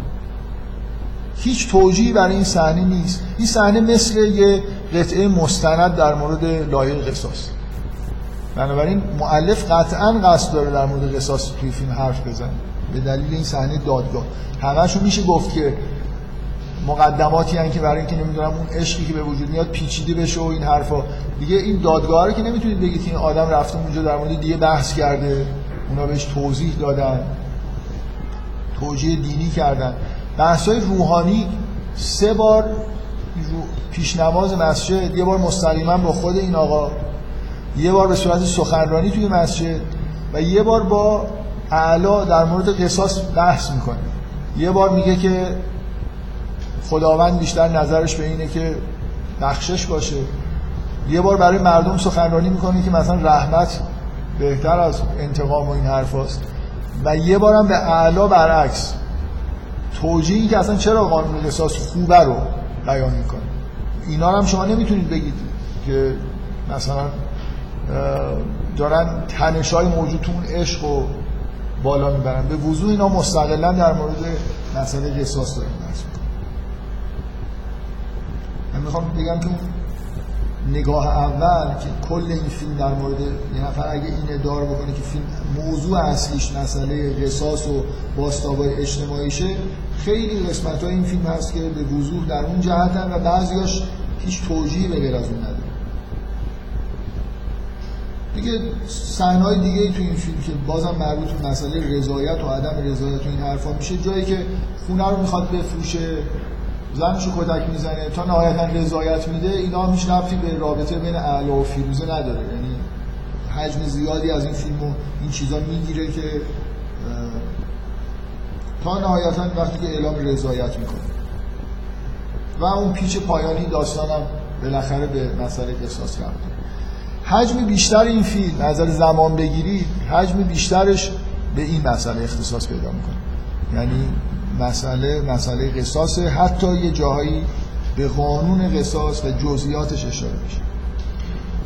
ولی مسئله اون بخش عاشقانه هم اصلا چیزی کمرنگ نیست. یعنی این مثلا اگه 60 70 درصد فیلم شما فکر کنید که با این تئوری توجیه میشه حداقل 30 40 درصدش شما باز به طور مشخص شما به این مسافرت های بین شهری که اینا با دو نفر با اتوبوس می‌کنن نگاه کنید. می‌خوام بگم تعمدی که وجود داره که به رابطه اینا داره اشاره می‌کنه. شما یه بار مثلا فرض کنید اولین بار که میشینن اون نشسته این سرپا وایساده دفعه دوم می‌بینید که نشستن ولی یکی این ور راهروی مثلا مینیبوسه که اون ور. دفعه سوم. کنار هم دیگه نشستن. دفعه چهارم کنار هم دیگه نشستن و یکی سرشو می‌ذاره رو شونه می‌گیره. اینکه یه خطی وجود داره که شما ببینید که رابطه داره اینجا ایجاد میشه. نمی‌تونید رو نبینید. دیگه رفتی به قصاص پیدا یه صحنه ای از توی بیمارستان که غذا بهش میده که شروع یه جور رابطه عاطفی بین خودشونه که مخصوصا یه صحنه ای هست که بعد از اینکه روحانی بهشون جور اطمینان میده که من رضایت می‌گیرم مثل اینکه دارن جشن می‌گیرن میرن با هم دیگه غذا می‌خورن که کوتاه هم نیست که کاملا بعدش هم سوارم مینیبوس میشن برمیگردن تمام صحنه‌هایی که بعدش در خونه میگذره و این شکلی. روز بعدشون آرایش کردن دختره کاملا یعنی انگار اصلا موضوع قصاص و اینا رفته کنار. یه بخشی از این فیلم انحصارا در مورد این رابطه داره صحبت و نهایتا اون شب بعد از رضایت که دختری بیان می‌کنه که من مثلا شوهر ندارم و اینجوری و پسر رو دعوت می‌کنه که اونجا توی دکه شوهرش بخوابه و حالا بالاخره یه جوری حتی حس بیخواب شدنشون رو نمی‌دونم اینکه پسر بلند میشه. یه چیزی وجود داره دیگه. دیگه نگاه ها و حرفایی که داره زده میشه کاملا این حس رو به وجود میاره تا حالا من در مورد 20 دقیقه 25 دقیقه پیچیده پایان فیلم زیاد حرف نمی‌زنم که مربوط کدوم دوتاش میشه. بالاخره به نظر می‌رسه که لازم داریم که بعضی از صحنه رو بگیم که بیان مثلا این رابطه عاشقانه است بعضی هم بگیم که مربوط به قصاص میشه. حالا یه نفر می‌تونه بگه خب یه فیلمی که سراسرش در مورد قصاص خسته کننده است. گاهی اینجوری هست دیگه این فیلم های هالیوودی یه رابطه عاشقانه بی ربطی هم یه گوشش خلاصه هست که مردم خسته نشه می‌تونیم بگیم بالاخره این دوتا کنار هم دیگه یه فیلمو ساخته و طبق عادت هر دوتای اینا هم به بنبست می‌رسه دیگه. هم رابطه عاشقانه به بنبست می‌رسه هم رضایت گرفتن از اون پیرمرد به بنبست می‌رسه و همه چیز در حالت ابهام و نزدیک به ابهام نزدیک به بدبختی تموم میشه. یه جور دیگه حالا یه نفر می‌تونه نگاه کنه. بگه که یه خط دیگه هم که تو این فیلم هست شخصیت خود اعلاست. که برای دوستی چی کارهایی داری می‌کنه مثل مثل اون خط ساده داستانی خانه دوست کجاست؟ این دویدن ها اتفاقا هی میدوه این ور اون ور رفتن و اینا. یه جورایی اینو چیز کرده دیگه. شما می‌تونید و اینکه به نظر میاد اعلا در طول فیلم تغییر کرده. اعلای پایان فیلم اون پسر نوجوان لات اول فیلم که مثلا توی ندامتگاه دیدیم دیگه نیست. در اثر این تلاشی که کرده عشقی که پیدا کرده یه جوری آدم متفاوتی شد. بنابراین یه خط حالا که یه این شخصیت داره رشد می‌کنه که نمی‌تونیم بگیم خط داستانیه. ولی اون دوستی و برای مثلا دوستی و عشق کار کردن این خودش در حال یه نکته فرعیه که واردش نکنیم بهتر. زیاد این بحث رو در واقع دو تا تئوری رو تبدیل به تا تئوری نکنیم. خیلی چیز لازم نیست. خب من کل حرفی که دارم می‌زنم اینه که شما اگه به خداگاهی بسنده بکنید حد اکثر حرفی که به نظر میشه به نظر میاد که میشه زد اینه که دو تا تئوری موازی بگیم و بگیم که اینا در کنار هم دیگه بدون اینکه خیلی به هم دیگه ربط داشته باشن مثلا عشق کاری به لایه قصاص نداره جزئیات دیگه هم کاری به اون عشق نداره ولی بالاخره اینا در کنار هم دارن روایت میشه اگه کسی تئوری خداگاهانه بهتری داره که فکر می‌کنه توجیه می‌کنه صحنه فیلمو بگه اگه نداریم یه خورده توی یه لایه پایین تر ببینیم که اینو چجوری میشه جمعش کرد. بفهم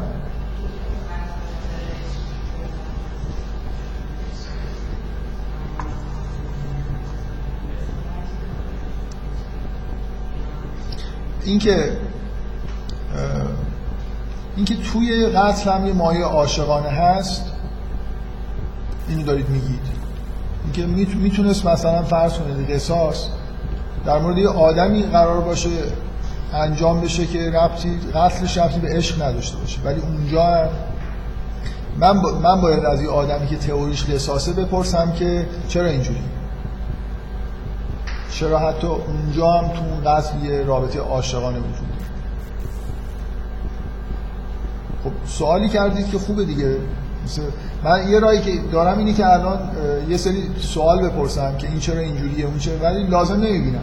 چون اصلا نتونستم یه تئوری خداگاه بسازم یعنی معمولا یه تئوری مثلا رقص در قبار یه تئوری خداگاه خیلی خوب جمع جورش می‌کنه.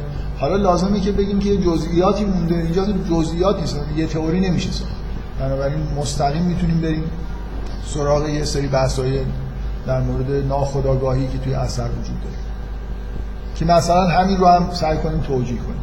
چرا تو قتل عشق وجود داره؟ اگه حالا یه تئوری بگیم که خود این چیزا بیشتر توش توجیه بشه. خیلی چیزای توجیه نشده الان هست. اینقدر زیاده که من احساس نمی کنم لازمه برم انگشت بذارم. روایت پیش در پیچی پر از جزئیات که با هیچ تئوری ساده ای سرترش رو نمی‌تونم بیارم خب من مستقیما الان حق دارم از حرفایی که در مورد نقص در غبار زدیم اینجا استفاده کنم. یعنی یه انتظاری داریم دیگه. از اینکه کسی که اون فیلمو ساخته اصلا مشکلش چیه؟ حسش چیه؟ من فکر می‌کنم رقص در غبار تحلیلش به همین می‌رسه که اون حس عمیقی که اونجا وجود داره ناکامی در عشق و خلاص نشدن از این ناکامی تلاش برای خلاص شدن مثل اینکه یه عشق ناکامی هست که زندگی یه آدم رو تحت تاثیر قرار داده. بیابان زدش کرده. حالا هر جور ممکن این فیلم داره سعی می‌کنه این آدم از بیابان برگرده مثل اینکه زندگی به روال عادی برگرده و به نظر میاد که همون فیلم نشانه هایی توش هست که این اتفاق نمیفته یعنی من فکر می‌کنم باید انتظار داشته باشیم که تو آثار بعدی هم تا جایی که این مشکل حل نشه شما این حس رو ببینید. خب دقیقا نکته اصلی شهر زیبا همینه دیگه. یعنی شما چیزی که توی شهر زیبا می‌بینید در همه جای شهر زیبا می‌بینید همین چیزه همین حس حالا اسمشو بد نیست اسم براش بذاریم. بیابان زدگی اسم خوبیه. یا مارگزیدگی. این حالت از بین رفتنه آنیما مردگی هم یه خورده چیزه. یه به تئوری های ما داره ارجاع میده یه آدمی که آنیماشو از دست آنیما یه جای پروژکت شده. هر چیزی می‌تونه باشه.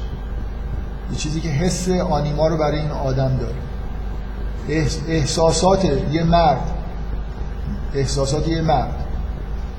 یه جایی پروژکت شده این از بین رفته. به نوعی این عشق قابل فراموش کردن نیست. حالا چی کار باید همه فیلم همینه. یعنی هیچ لازم نیست شما تئوری یعنی مشکل فیلم اینه مشکل فیلم قصاص نیست.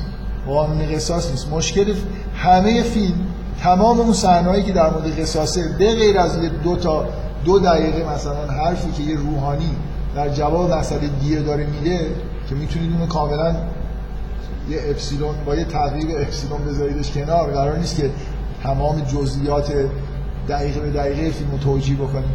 کل فیلم در مورد همینه. آیا سوال اینه؟ آیا میشه عشق فراموش کرد یا نمیشه عشق فراموش کرد؟ وقتی عشقت از بین رفت چیکار باید بکنی؟ با ناکامی توی عشق چیکار آنیمات که از بین رفت عکس العمل چجوری می‌خوای بگذری؟ چجوری می‌خوای این مرحله رو پشت سر بذاری؟ مشکل ابوالقاسم اینه که دوچار هم بیابان زدگی شده دیگه. شما لحظه ای که رضایت میده لحظه ای که زنش زن دومش به روش میاره انگار به آگاه... بهش این آگاهی رو میده که مشکل تو مرگ دخترت نیست. مشکلت اینه که زنت و دخترت مردن. یعنی این دختر به این دلیل مرگش خیلی غم انگیزه برای این آدم و نمی‌تونه بگذره که این یادگار زنش بوده. اون عشق از دست رفته ای که با مرگ زنش از بین رفته بود مثل اینکه اون آنیماه همش پروژکت شده بود این دختره. حالا این دختره که رفته دیگه هیچی نمونده. این آدم به معنای واقعی کلمه بیابان زده است این موجودی که عشق خودش رو تو زندگی از دست داده. اون صحنه مؤثر فیلم همینه که این میره خیلی چیز قشنگی درست کرده که این پشت این قاب عکس یه قاب عکس دیگه هست. ماجرا این انگار این این دختره و مرگش به این دلیل اینقدر بزرگ شده که وقتی کنار میره شما تمام, خوا... تمام زندگی این آدم انگار با مرگ این دختر از بین رفت. اون و اون قاب عکس پشتی که دختر کوچولوه و اون وسط نشسته این حس رو به آدم میده که اصلش زنشه که از زن مرده اینو براش باقی گذاشته و این نتونسته اینو نگهش داره. دختر هم یکی زده کشته. چجوری از این بگذره؟ مثل اینکه از همه زندگی عاشقانه که در قبل داشته. اولا شما حس می‌کنید که این آدم که الان اینقدر سنگدل به نظر می‌رسه این این خیلی توی این عین همون شخصیت هیدر اونجاست. آدمی که شما اول احساس می‌کنید یه آدم بی احساس و بی عاطفه و سنگدله یه جایی نظر بهش می‌گفت که تو که, نمی‌دونی عشق یعنی چی. معلوم نیست چند مدت توی این بیابان بودی فقط مار گرفت یعنی اون فیلم هم شما رو به این سمت می‌بره که هیدر یه موجود کاملا بی عاطفه است. بعد یه دفعه شما می‌فهمید که نه اتفاقا توی این بی عاطفگی شدید یه عشق خیلی بزرگ وجود داره که از بین رفته و حالا این آدم این شکلی شد. ابوالقاسم که همینه اصلا ابوالقاسم همون آدم مارگیر اونجاست که اینجا به شکل دیگه شما دارید میبینیدش کسی که عشق زندگیشو از دست داده. اونجا فقط فرقش اینه که یه حس خیانت همسر وجود داره. اینجا مسئله اینه که یه نفر یه عامل خارجی اومده. یه مرگ و یه قتل در واقع آنیمای این آدم رو با خودش برده. بذارید من حالا یه جایی از این فیلمو نشون بدم دو قسمتی ها.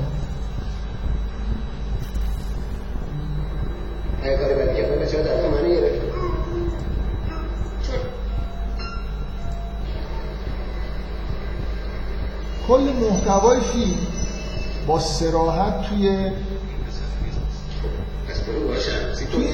شما این دیالوگی که اینجا هست هر, هر چیزی که توی رقص در غبار حتی به سراحت گفته نشده بود که ماجرا چیه توی این دیالوگ داره میاد. میشه عشق و فراموش کرد یا نه؟ این فراموش کردن عشق عشق به دختر ممکنه باشه آنیماست خالص. مردانه است همسر معشوق مادر توی این دیالوگا یه جایی میاد که یه نفر از این آدمایی که معشوق اعدام عاشق مادرش بوده و برای مادرش مرتکب قتل شد. اینکه آیا وقتی که عشق میاد و نابود میشه نظر مشکلش چیه توی رقص در غبار؟ عشقی رو نمی‌تونه فراموش بکنه. ریحانه مشکلش چیه؟ بهش پیشنهاد میشه که مادرتو فراموش بکن. مادرش رو نمی‌تونه فراموش بکنه. هیدر زنش رو نمی‌تونه فراموش بکنه. ابوالقاسم زن و دخترش رو نمی‌تونه فراموش بکنه. اکبر چون نمی‌تونست ببینه که معشوقش رو به کسی دیگه ای بدن مرتکب قتل شد می‌خواست خودکشی هم حالا بکنه. برای اینجا توضیح داده میشه تو همین تو این اگه شما نفهمیدید که موضوع چیه این آقای غفوری به شما توضیح میده که مشکل اکبر چی بوده که مرتکب قتل شده می‌خواست خودش هم بکشه. به هر حال اینجوری که اعلا یه جایی روایت می‌کنه. اعلا مشکلش تو فیلم چیه؟ برای چی اومده اینجا؟ نمی‌تونه فیروزه رو فراموش بکنه. کلا کلا یه موضوع داره دیگه. تمام این دوتا فیلم در تمام شخصیتاشون یه مشکل دارن که یه عشقی داشتن. از بین رفته و نمی‌تونن فراموشش بکنن.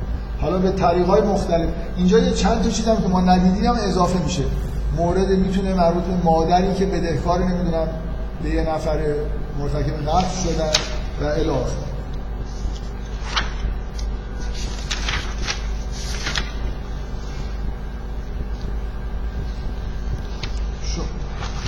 حالا این اینجوری که نگاه کنید این صحنه صحنه که خیلی آگاهانه اینجا قرار داده شده دیگه. یعنی هنوز ما خیلی دور نشدیم از تحلیل های آگاهانه.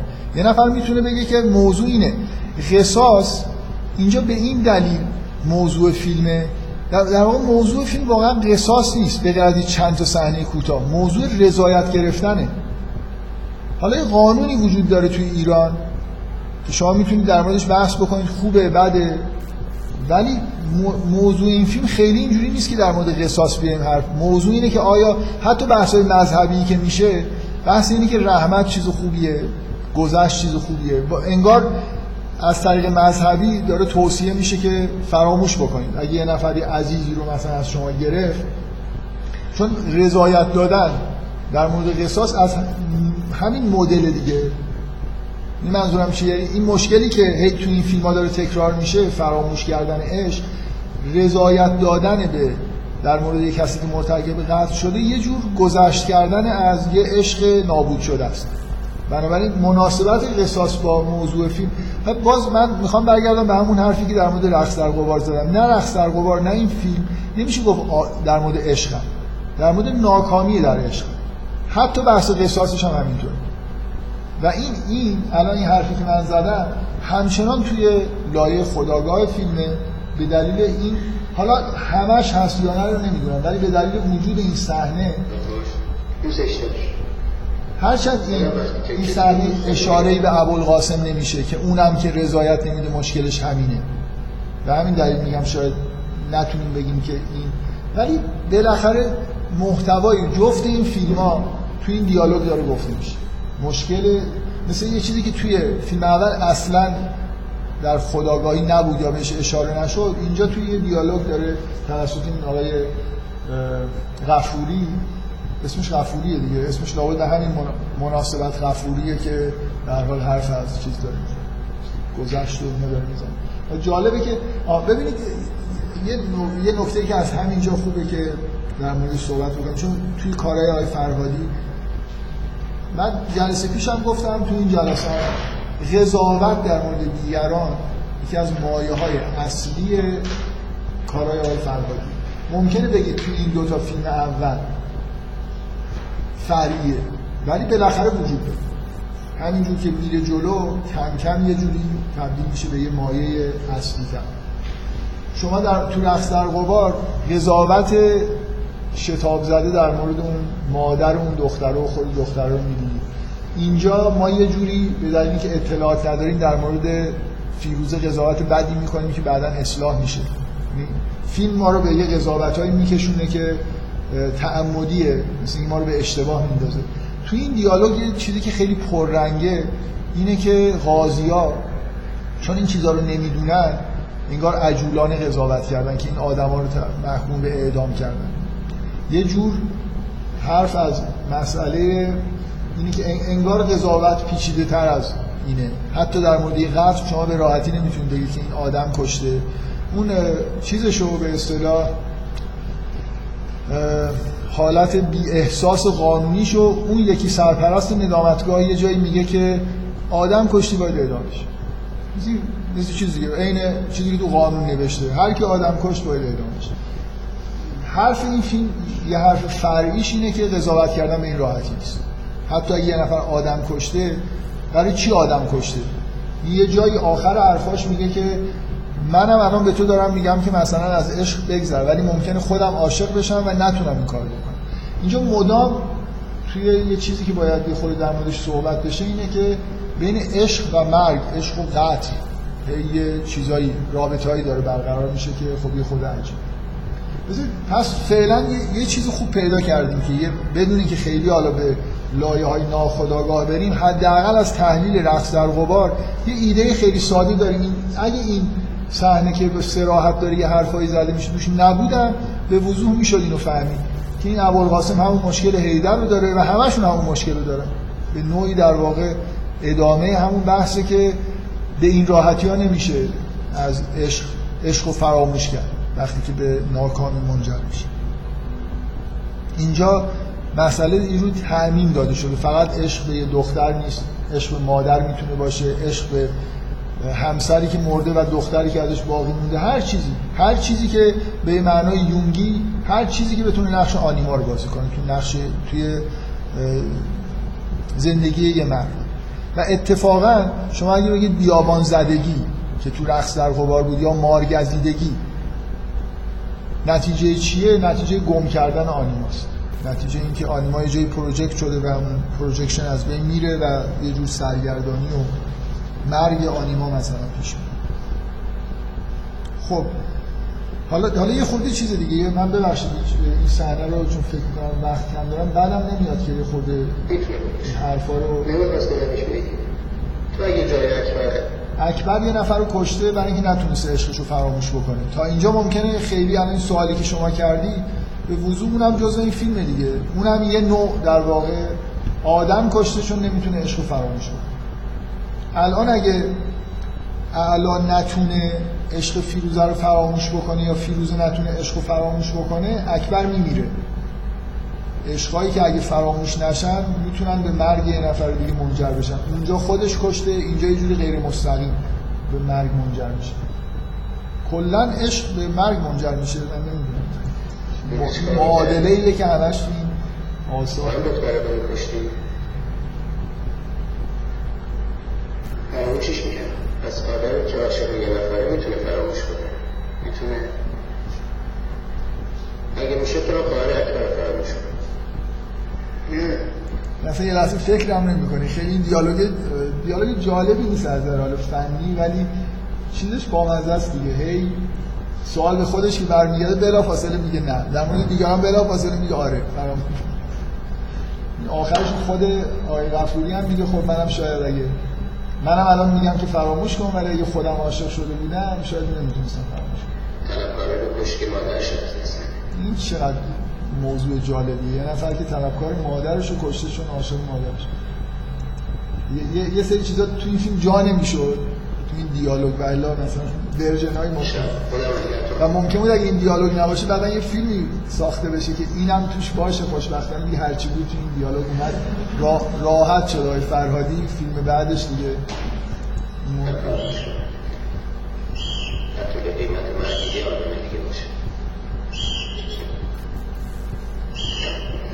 گفت این دیالوگش حالا من جلو زدم پیدا نشد که. میگه که قاضیایی که این حکما رو دادن به این نکته دقت نکردن اینجا وجود داره. خب حالا بیایم یه خورده چیز سر بحث کنیم. الان من می‌خوام سعی کنم بگم که این نکته ای که توی شهر در غبار شهر زیبا هست شهر در غبار.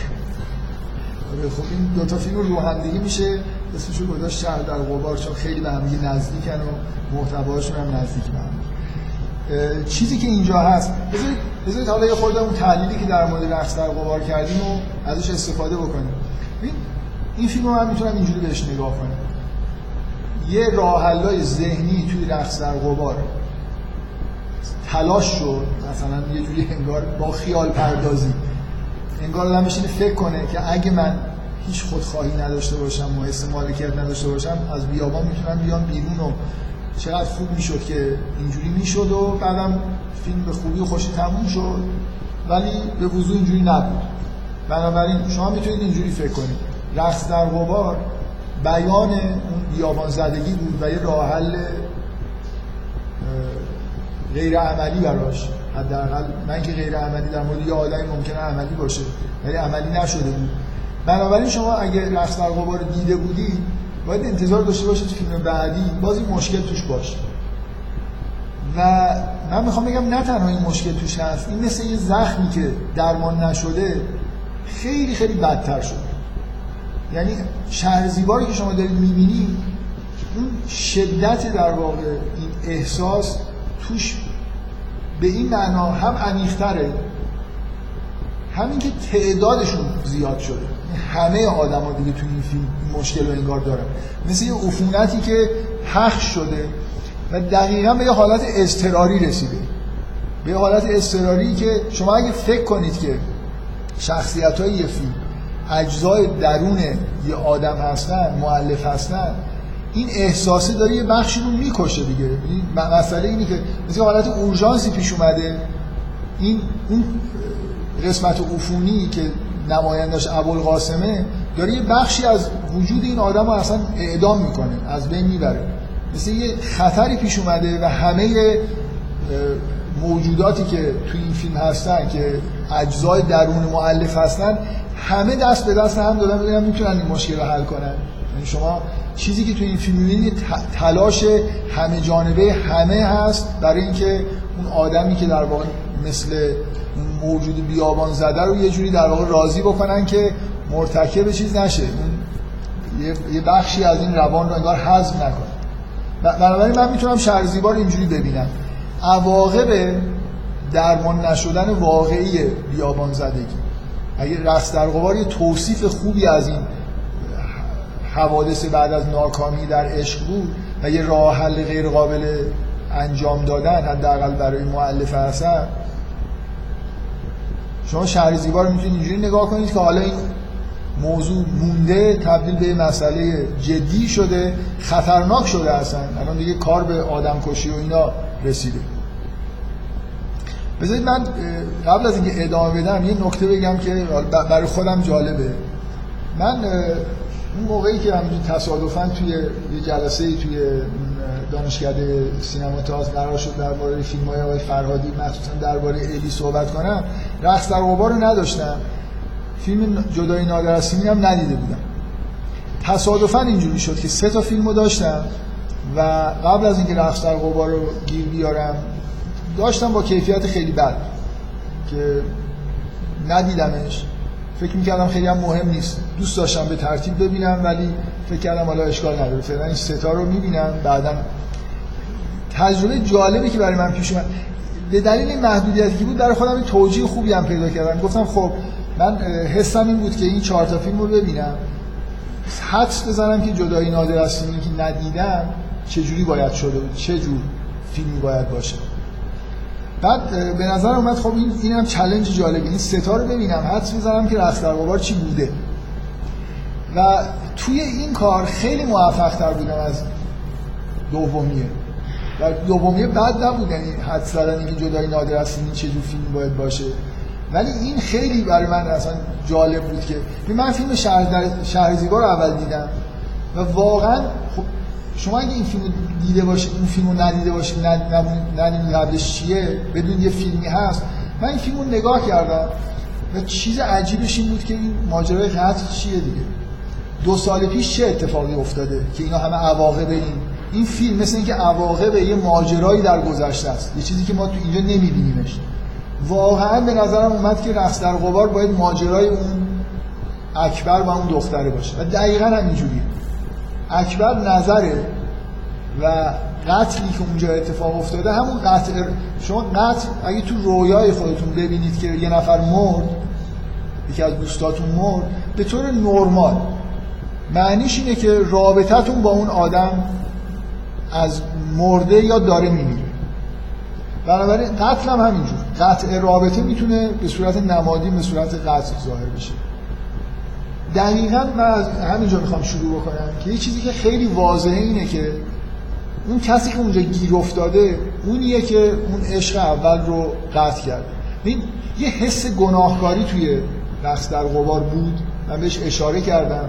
ولی شاید خیلی پررنگ نباشه. این همه تلاشی که این آدم داره می‌کنه که بدهی پرداخت بکنه به معشوق خودش. احساس بدهکار بودن مثل و اینکه خب شما وقتی اون فیلم رو می‌بینید توجیه خوبی وجود نداره که نظر چرا پایداری نکرده و عشق خودش رو رها کرده. مثل اینکه یه حس گناه وجود داره نسبت به اینکه به این راحتی قبول کرد که این عشق از بین بره. این اکبری که در واقع مرتکب قصد شده به همین معنا که اون رابطه رو بدون اینکه توجیه خوبی داشته باشه از بین برده. حالا داره عواقبش رو توی توی اون موقع مثل اینکه من واقعا نمی‌خوام بگم که من به نظرم از توی این دوتا فیلم اگه یه نفر بیاد فیلم های مشابه هم پیدا بکنه من یه چیزی که حالا باز نکته تئوری که من یه پرانتز باز بکنم. قبلا یه, یه کاری که نقد روانکاوانه یه کاربردی که می‌تونه داشته باشه برای تئوری روانکاوی. چطور مثلا فرض کنید تئوری روانکاوی از توی تعبیر رویا در اومده؟ یونگ این همه اجزای روان از کجا پیدا کرده؟ آنیما و آنیموس و نمی‌دونم. سلف و شادو رویا صد هزار تا رویا رو تحلیل کرده و توشون یه چیزهای مشترک پیدا کرده. دیده لازمه که براشون اسم بذاره یه سری روابط بینشون کشف کرده و تبدیل شده به تئوری روانکاوی. همینطور شما از روی حکایت هایی که از مراجعین به مطبای روانکاوی میشه در مورد زندگی خودشون حرف می‌زنن که معمولا حکایت های خیلی موثقی نیست. کلی باید روانکاو کشف بکنه که واقعیت چیه. می‌تونید تئوری روانکاوی بسازید کما اینکه کلی از درس های فرویدی از اینجا اومده و از البته مشاهده کردن بچه ها. خب یه, یه کاربرد نقد روانکاوانه اینه که من آثار هنری رو به این قصد مطالعه بکنم. مثل مثلا فرض کنید من اون فیلم بد رونالدو که در موردش بحث می‌کردیم گفتم خب یه نفر می‌تونه بیاد بگه ما یه سندروم مثلا رونالد کشف کردیم بگیم که این اینقدر مثلا موضوع عمومی هست که براش اسم بذاریم. بگیم آقا یه مشکلی وجود داره. نمی‌تونیم بگیم بیماری روانی. ولی یه مشکلی پیش میاد که مثلا دخالت مادر یا آدمی رو اینجور پرتاب می‌کنه به یه فضای بسته ای که توش دیگه نمی‌تونه ابراز عشق بکنه و الی من به نظرم میاد این دو تا فیلم رو کنار هم دیگه بذارید. با یه تعداد از مطالعه رو وسیع بکنید آثار هنری مشابه جمع بکنید. ببینید که این مرگ آنیما ناکامی توی عشق چه عواقبی داره. چجوری پیش میره؟ وقتی اگه درمانش نکنی به کجا می‌رسه؟ من فکر می‌کنم شهر زیبا ماده خام خیلی مناسبیه برای اینکه ببینید چه بلایی سر آدم میاد. وقتی که این رشد می‌کنه میمونه چند سال میگذره. اینجا مثلا از اون قتل ببینید اینجا ایده اینه. از اون ماجرای اول که عشق رها شد یه چند سالی گذشته حالا دیگه زندگی اون موجود خودش در خطر. مثل اینکه شما شما فکر کنید یه آدمی در یه دوره از زندگیش مثل تعبیرهای فرویدی یه گناه بزرگ مرتکب شد و این یه جوری به ناخودآگاه خودشون رو برده یه آدمی یه اشتباه خیلی بزرگ انجام داده. با خداگاهی خودش. تصمیم خیلی غلطی گرفته. نتیجهش چیه؟ چرا آدم آگاهی به دلیل خطاهای بزرگی که می‌کنن روانی میشن؟ یعنی ایگوشون در واقع یه جوری از بین میره. منی که مرتکب خداگاهی که مرتکب یک خطای بزرگ بر علیه خودش شده کم کم از طرف اجزای دیگه روان انگار ترد میشه دیگه. من منظورم چقدر روشنه. من, من اگه مثلا فرض کنید توی یه دوره از زندگی یه کار خطای بزرگی رو به یه انگیزه انجام دادم. حالا بذارید حالت شدیدش رو بذاریم کنار. من یه انگیزه هایی باعث شده خطای بزرگی بر علیه خودم بکنم. مثلا نیازای واقعی سلف رو در نظر نگرفتم به دلیل وابستگی که به مادرم داشتم. خب؟ چه انتظار داره چه اتفاقی بیفته؟ به خودم یه آسیب شدیدی زدم به دلیل یه وابستگی عاطفی به مادر. هر چقدر که اون آسیبی که زدم ازش بگذر و بیشتر در واقع عمق پیدا بکنه رابطه من با مادرم رو چیز می‌کنه از بین می‌بره. مثل اینکه چرا این اتفاق افتاده؟ به دلیل اون عاطفه دیگه. من یا عاطفه‌مو از دست میدم یا رابطم به هر یه جوری در چیز با مادرم قطع میشه. مثل مثل اینکه این سیستم روانی انتقام خودش رو می‌گیره از اون عاملی که باعث ضربه زدن به خودش شده. خب اکبر نماینده به نظر من اون بخشی از حالا خداگاه یا حالا همه اون عواطف نوجوانیه که پایداری نکردن و اون عشق از بین رفت و یه ترومای شدیدی به وجود اومد. الان دیگه وقتی رسید اصلا دارن نابودش می‌کنن دیگه. مثل اینکه این بخش روان داره ترد میشه داره به دلیل اون شدت احساساتی که اونجا هست. شما کل این فیلم رو می‌تونید اینجوری نگاه بکنید که انگار یه یه لطمه روانی احساسات شدیدی که وجود داره داره یه بخش فشار میاره به یه بخشی از روان. انگار اونو داره ترد می‌کنه از کل صحنه به اصطلاح روان این آدم. حالا بقیه اجزای روان همه جمع شدن که جلو این کارو بگیرن. یه جوری می‌خوان با حل کردن اون مشکل اون نارضایتی و اون لطمه ای که وارد شده به نوعی برگردن وضعیت رو به حالتی که اون بتونه ادامه حیات بده به نظر می‌رسه اکبر خیلی نزدیک به ایگوه دیگه. حداقل یه من به معنای قدیمی تر. خب چیزی که تکلیفش روشنه فیروزه که آنیماست. آنیما دیگه آنیمای مجسم شده است. یعنی موجودی که زنی که در واقع می‌تونه معشوق جدید باشه. بذارید من یه چیزی اضافه بکنم. شما اون ماجرای عشقی که داره پیش میاد اینجا شما قبول دارید که وقتی که یه عشق ناکام وجود داره عشق دومی نمی‌تونه تولید بشه؟ مشکل به وجود میاد دیگه. من همینجوری مثلا یه رابطه عاشقانه داشتم بدون دلیل موجه ولش کردم. حالا می‌خوام یه عشق دیگه ای ببینم چه چیزی این عشق دوم تو این فیلم متوقف می‌کنه؟ همون سابقه. این همه چیز تو این فیلم تحت تاثیر اون سابقه است. اینکه من میگم من این فیلم رو دیدم کنجکاف شدم که احتمالا رقص در قبار توضیح میده که اون سابقه چیه. تمام این فیلم همه اتفاقای بعدی که داره توش میفته برای خاطر اون قتل دیگه. شما حتی اینکه اعلا و فیروزه نمی‌تونن با هم ازدواج بکنن بالاخره ریشش تو اینه که اکبر در واقع اعدام میشه اگر مثلا اینا با هم دیگه برسن خب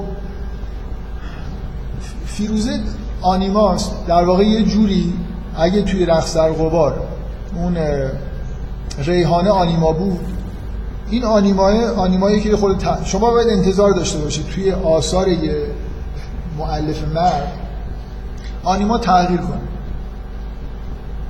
انتظار داشته باشید که مثلا هر نه هر فیلم به فیلم بعد مثلا یا داستان به داستان بعد. ولی مثلا فرض کنید تو نوجوانی آنیما یه فرمی داره کم کم فرم خودش رو تغییر میده تا به یه حالت چیزی برسه پایداری برسه. ما یه, یه بخشی از آنیمای ما شکل می‌گیره به دلیل تجربه هایی که داشتیم. یه آنیما یا یه مردی که هیچ تجربه ای نداشته یعنی آنیماش رو هیچ جایی پروژکت نکرده یه آنیمای خیلی خیلی ممکنه مطلوب انتظایی داشته باشه. ولی بالاخره وقتی که یه رابطه واقعی برقرار می‌کنه یه تأثیر و تأثیرایی توی آنیما ظاهر میشه. آنیما تغییر شکل میده. اگه یه مردی بتونه آنیماشو منطبق بکنه کاملا به ویژگی های جدیدی که در معشوق واقعی خودش داره می‌بینه که خب خیلی موفقه و گاهگداری برعکس مردا آنیمای خودشون ثابت نگه میدارن سعی می‌کنن اون موجود خارجی رو شبیه آنیمای خودشون بکنن. یا حالا یه مکانیسم هایی که این دوتا رو به اصطلاح با یه trade-off این کار انجام بشه. هر چقدر این آنیمای انتزاعی درون با اون آنیمای چیزی که روش project شده شبیه‌تر در بیاد من به شدت احساس می‌کنم که این آنیماهای این آنیما آنیمای چیزیه. تحت تاثیر projection دلیل نمیارم ولی فکر می‌کنم این آنیما واقعی تر از اون آنیمای اولی است. اون آنیما به نظر من که اینجوریه که مادر دختر جدا شدن از هم دیگه. اینجا حالا من به یه دلایلی که خیلی لازم نیست طول تفصیل بدیم. فقط شما یه, یه نکته در نظر بگیرید که اگه به آنیمای آقای فرهادی بخوایم آنیمای آقای فرهادی مطالعه بکنیم فیلم ارتفاع پس فیلم خوبیه. یعنی که اونجا به شدت اون چهره آنیمایی لیلا حاتمی اونجا بارزه که توش باردار بودن هست. کلا بچه داشتن و باردار بودن توی آنیمای این یکی از چیزاست دیگه. یکی از آنیما حسایی که مرد نسبت به زن داره چه چه ویژگیهایی توی زن یه مرد رو به اصطلاح روشن می‌کنه. به روشن کردن ترن آن و ترن آف چی چیزی آن می‌کنه یه مرد خب مثلا بعضی از مردا وجود بچه براشون بینهایت تأثیر گذاره یعنی زن وقتی بچه دار میشه یا زن باردار به دلیل آسیب پذیری به دلیل اینکه باردار یه فرزندیه خیلی خیلی مردا خیلی احتمالا اینو زیاد شنیدید که مخصوصا مردای سنتی وقتی که زن باردار میشه عشقشون به زن ده برابر میشه یه دفعه. این طبیعی هم هست. توی کارهای آقای فرهادی آنیما رو که نگاه کنید خیلی توش هست. باردار بودن و بچه داشتن. من به این دلیل احساس می‌کنم که این این دختر که یه بچه کوچیک داره زیبایی که به وضوح خب جزو ویژگی های عمومی آنیماست. که مثلا شما توی فیلم ارتفاع پس اون آنیما نقشش توسط لیلا حاتمی چهره جذابی داره باردارم هست یه بچه معلولم داره. اینا انگار چیزای مشخصاتیه که توی یه زن می‌تونه خیلی جذاب باشه دیگه. برای بعضی ها ممکنه باشه برای بعضی ممکن نباشه. من برای به دلایل سوابق و لواحق فکر می‌کنم که این آنیما به واقعیت تجربه شده یه جورایی نزدیکه. اگه اینو به این معنا نگیرید که آقای فرهادی دختری رو که یه بچه یه ساله داشته دوست داشته.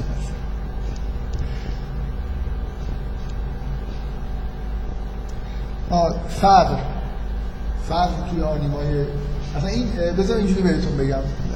اگه من بخوام آنیمای آقای فر... بگم آقای فرهادی چه چیزی توی زنها آسیب پذیری و نیاز مثلا مالی داشتن و اینا به شدت چیزه. انگار توی این موجوداتی که توی آثار فرهادی نقش آنیما رو بازی می‌کنن این خیلی خیلی پررنگ شما الان من نمی‌خوام مرور بکنم. همه مستخدمن. کار می‌کنن مثلا برای خاطر پول محتاجن. توی چهارشنبه سوری اگه خود چهره آنیمایی که باز ترانه علی دوستی بازی می‌کنه چیز نیست. باردار نیست ولی اون یکی زن سرایدار باردار این دو تا کنار هم دیگه انگار خلاصه یه بخشی از این آنیما رفته اون ور و خود اینم که یه مستخدمه توی چیز باز ما یه مستخدم باردار داریم توی فیلم آخر. الی مستخدم نمیشه بهش گفت ولی مربی مهد کودک یه جور مستخدم پیچ چیز پیشرفته از مدرن. و اونجا هم که توی ریحانه به هر حال یه مشکل اساسی فقر و اینا وجود داره. اینجا هم که وحشتناک مسئله فقر و بچه داشتن و این حرفا. من نکته اصلی که باید بگم توی این وقتی که مونده در مورد وقتی که نمونده. خب بذارید من اشکال نداره. اول جلسه آینده فکر می‌کنم دو ساعت کامل تموم شد. حالا با این حرفایی که زدم بعدم نیست گاهگداری یه چیزایی بمونه شاید یه بار دیگه خواستید فیلم رو ببینید. من چیزایی که می‌خوام در موردش صحبت بکنم در مورد اعلا و اکبره که اینا چی حساب میشن. و یه, یه در مورد این که اون پیشنهاد ازدواج عجیب و غریب آخر چه معنی داره. فعلا فکر می‌کنم حالا تو این جلسه حداقل به اینکه این چه وضعیت روانی رو فیلم داره تجسم میبخشه حداقل اون خطوط اصلیشو گفتم. بذارید به عنوان آخرین چیز هی من, من میگم که همه اجزای روان بسیج شدن برای اینکه این مشکل رو حل بکنن. شما یه خود ساختار این فیلمو که نگاه بکنید یه چیزایی هست یه افسانه هایی که مثلا فرض کنید یه حیولایی هست. یه قهرمانایی هستن یکی یکی مثلا برادر بزرگتر میره کشته میشه برادر تا اینکه مثلا یکی آخری موفق بشه.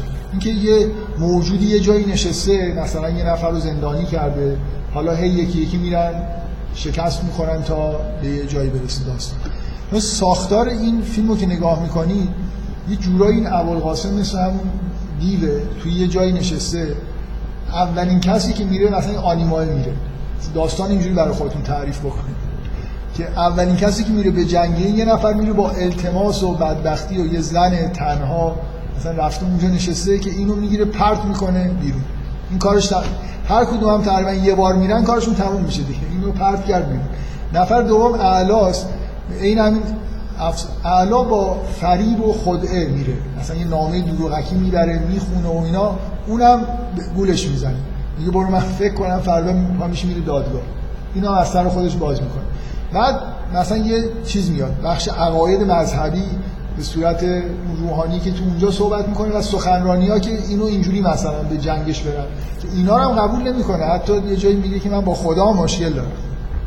خود خدا بیاد این رضایت نمیده. تا خلاصه آخرین اتفاقی که میفته یه ترکیبی از در واقع مواجه شدن با واقعیت و وضعیت همون فرزند معلول و ایناست که نهایتا یه جوری به یه جایی می‌رسه که رضایت میده برای اینکه اون پولو بگیره زنشو کتک زده. خلاصه اون شرایط آخرین کسی که یه جوری به نظر میاد پیروز میشه واقعا اعلا نیست.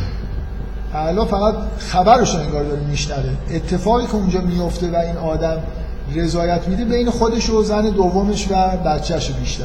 نه انگیزه های مذهبی زیاد توش هست. ممکنه بگیم همه اونها یه اثرایی گذاشته ولی آخرین مرحله در واقع اینجوریه. این یه چهار خان پنج خان مدرنه که این شکلی و اون حیولاش همون چیزی ابوالقاسمه که موج... شما اتفاقا رو ببخشید من خود دارم زیادی طول میدم. شما مقدمه فیلم شما Pulp Fiction یادتونه؟ یه مقدمه ای داشت که هی این مارسلوس والاس رو بزرگش کنید هی مثلا فرض کنید در موردش حرف می‌زدن. و حساسیتشون نسبت به زنش. برای اینکه اون صحنه بیرون رفتن وینسنت با زن این خوب در بیاد و هیجان انگیز بشه و تنش داشته باشه هی خطر اینکه کسی دست به این بزنه مثلا پر یه موجودی که یه نفر از طبقه چهارم پرت کرده پایین و اون صحنه‌ای که از پشت نشونش میده کله کچلش با اون لحن حرف زدنش و اینا هی به عنوان یه موجود خطرناک مجهول. شما یه چیزی حالا من نمی‌خوام بگم اون که حالت کاریکاتوری داره. اینجا یه حالتی مقدمه چینی برای ابوالقاسم تو فیلم وجود داره دیگه. اول میشنوید که شاکی هست که می‌خواد این اکبر رو بکشه. اونجایی که فیروزه داره حرف می‌زنه که من رفتم دستشو ببوسم با مشت زده تو سرم هنوز سرم درد می‌کنه.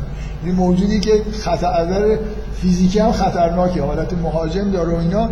تا اینکه خلاصه شما می‌بینید پرت می‌کنه بیرون و داد و فریاد می‌کنه و به هر حال تا رضایت بده.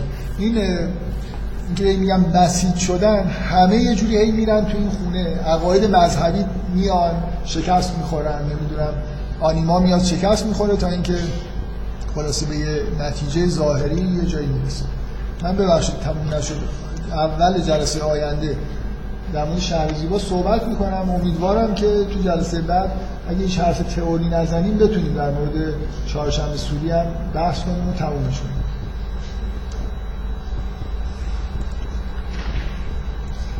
من دو تا کتاب آورده بودم که معرفی بکنم.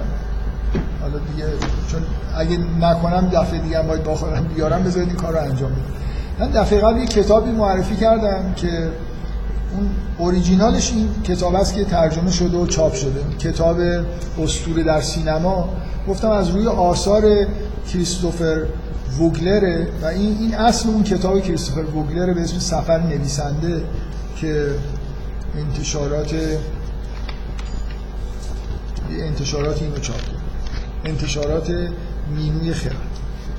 و یه مقاله از توی این ارغنون شماره 23 از آقای جورج ویلسون به اسم روایت فیلم و معنای روایت.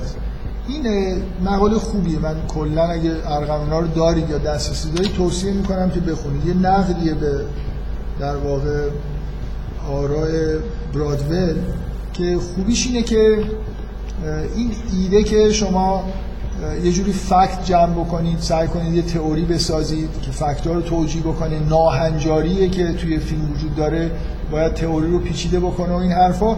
نه به این سراحت ولی کلا توی این مقاله وجود داره. به نظر مقاله خوبیه برای اینکه کلا بگیم که وقتی داریم نقد می‌کنیم چیکار داریم انجام چقدر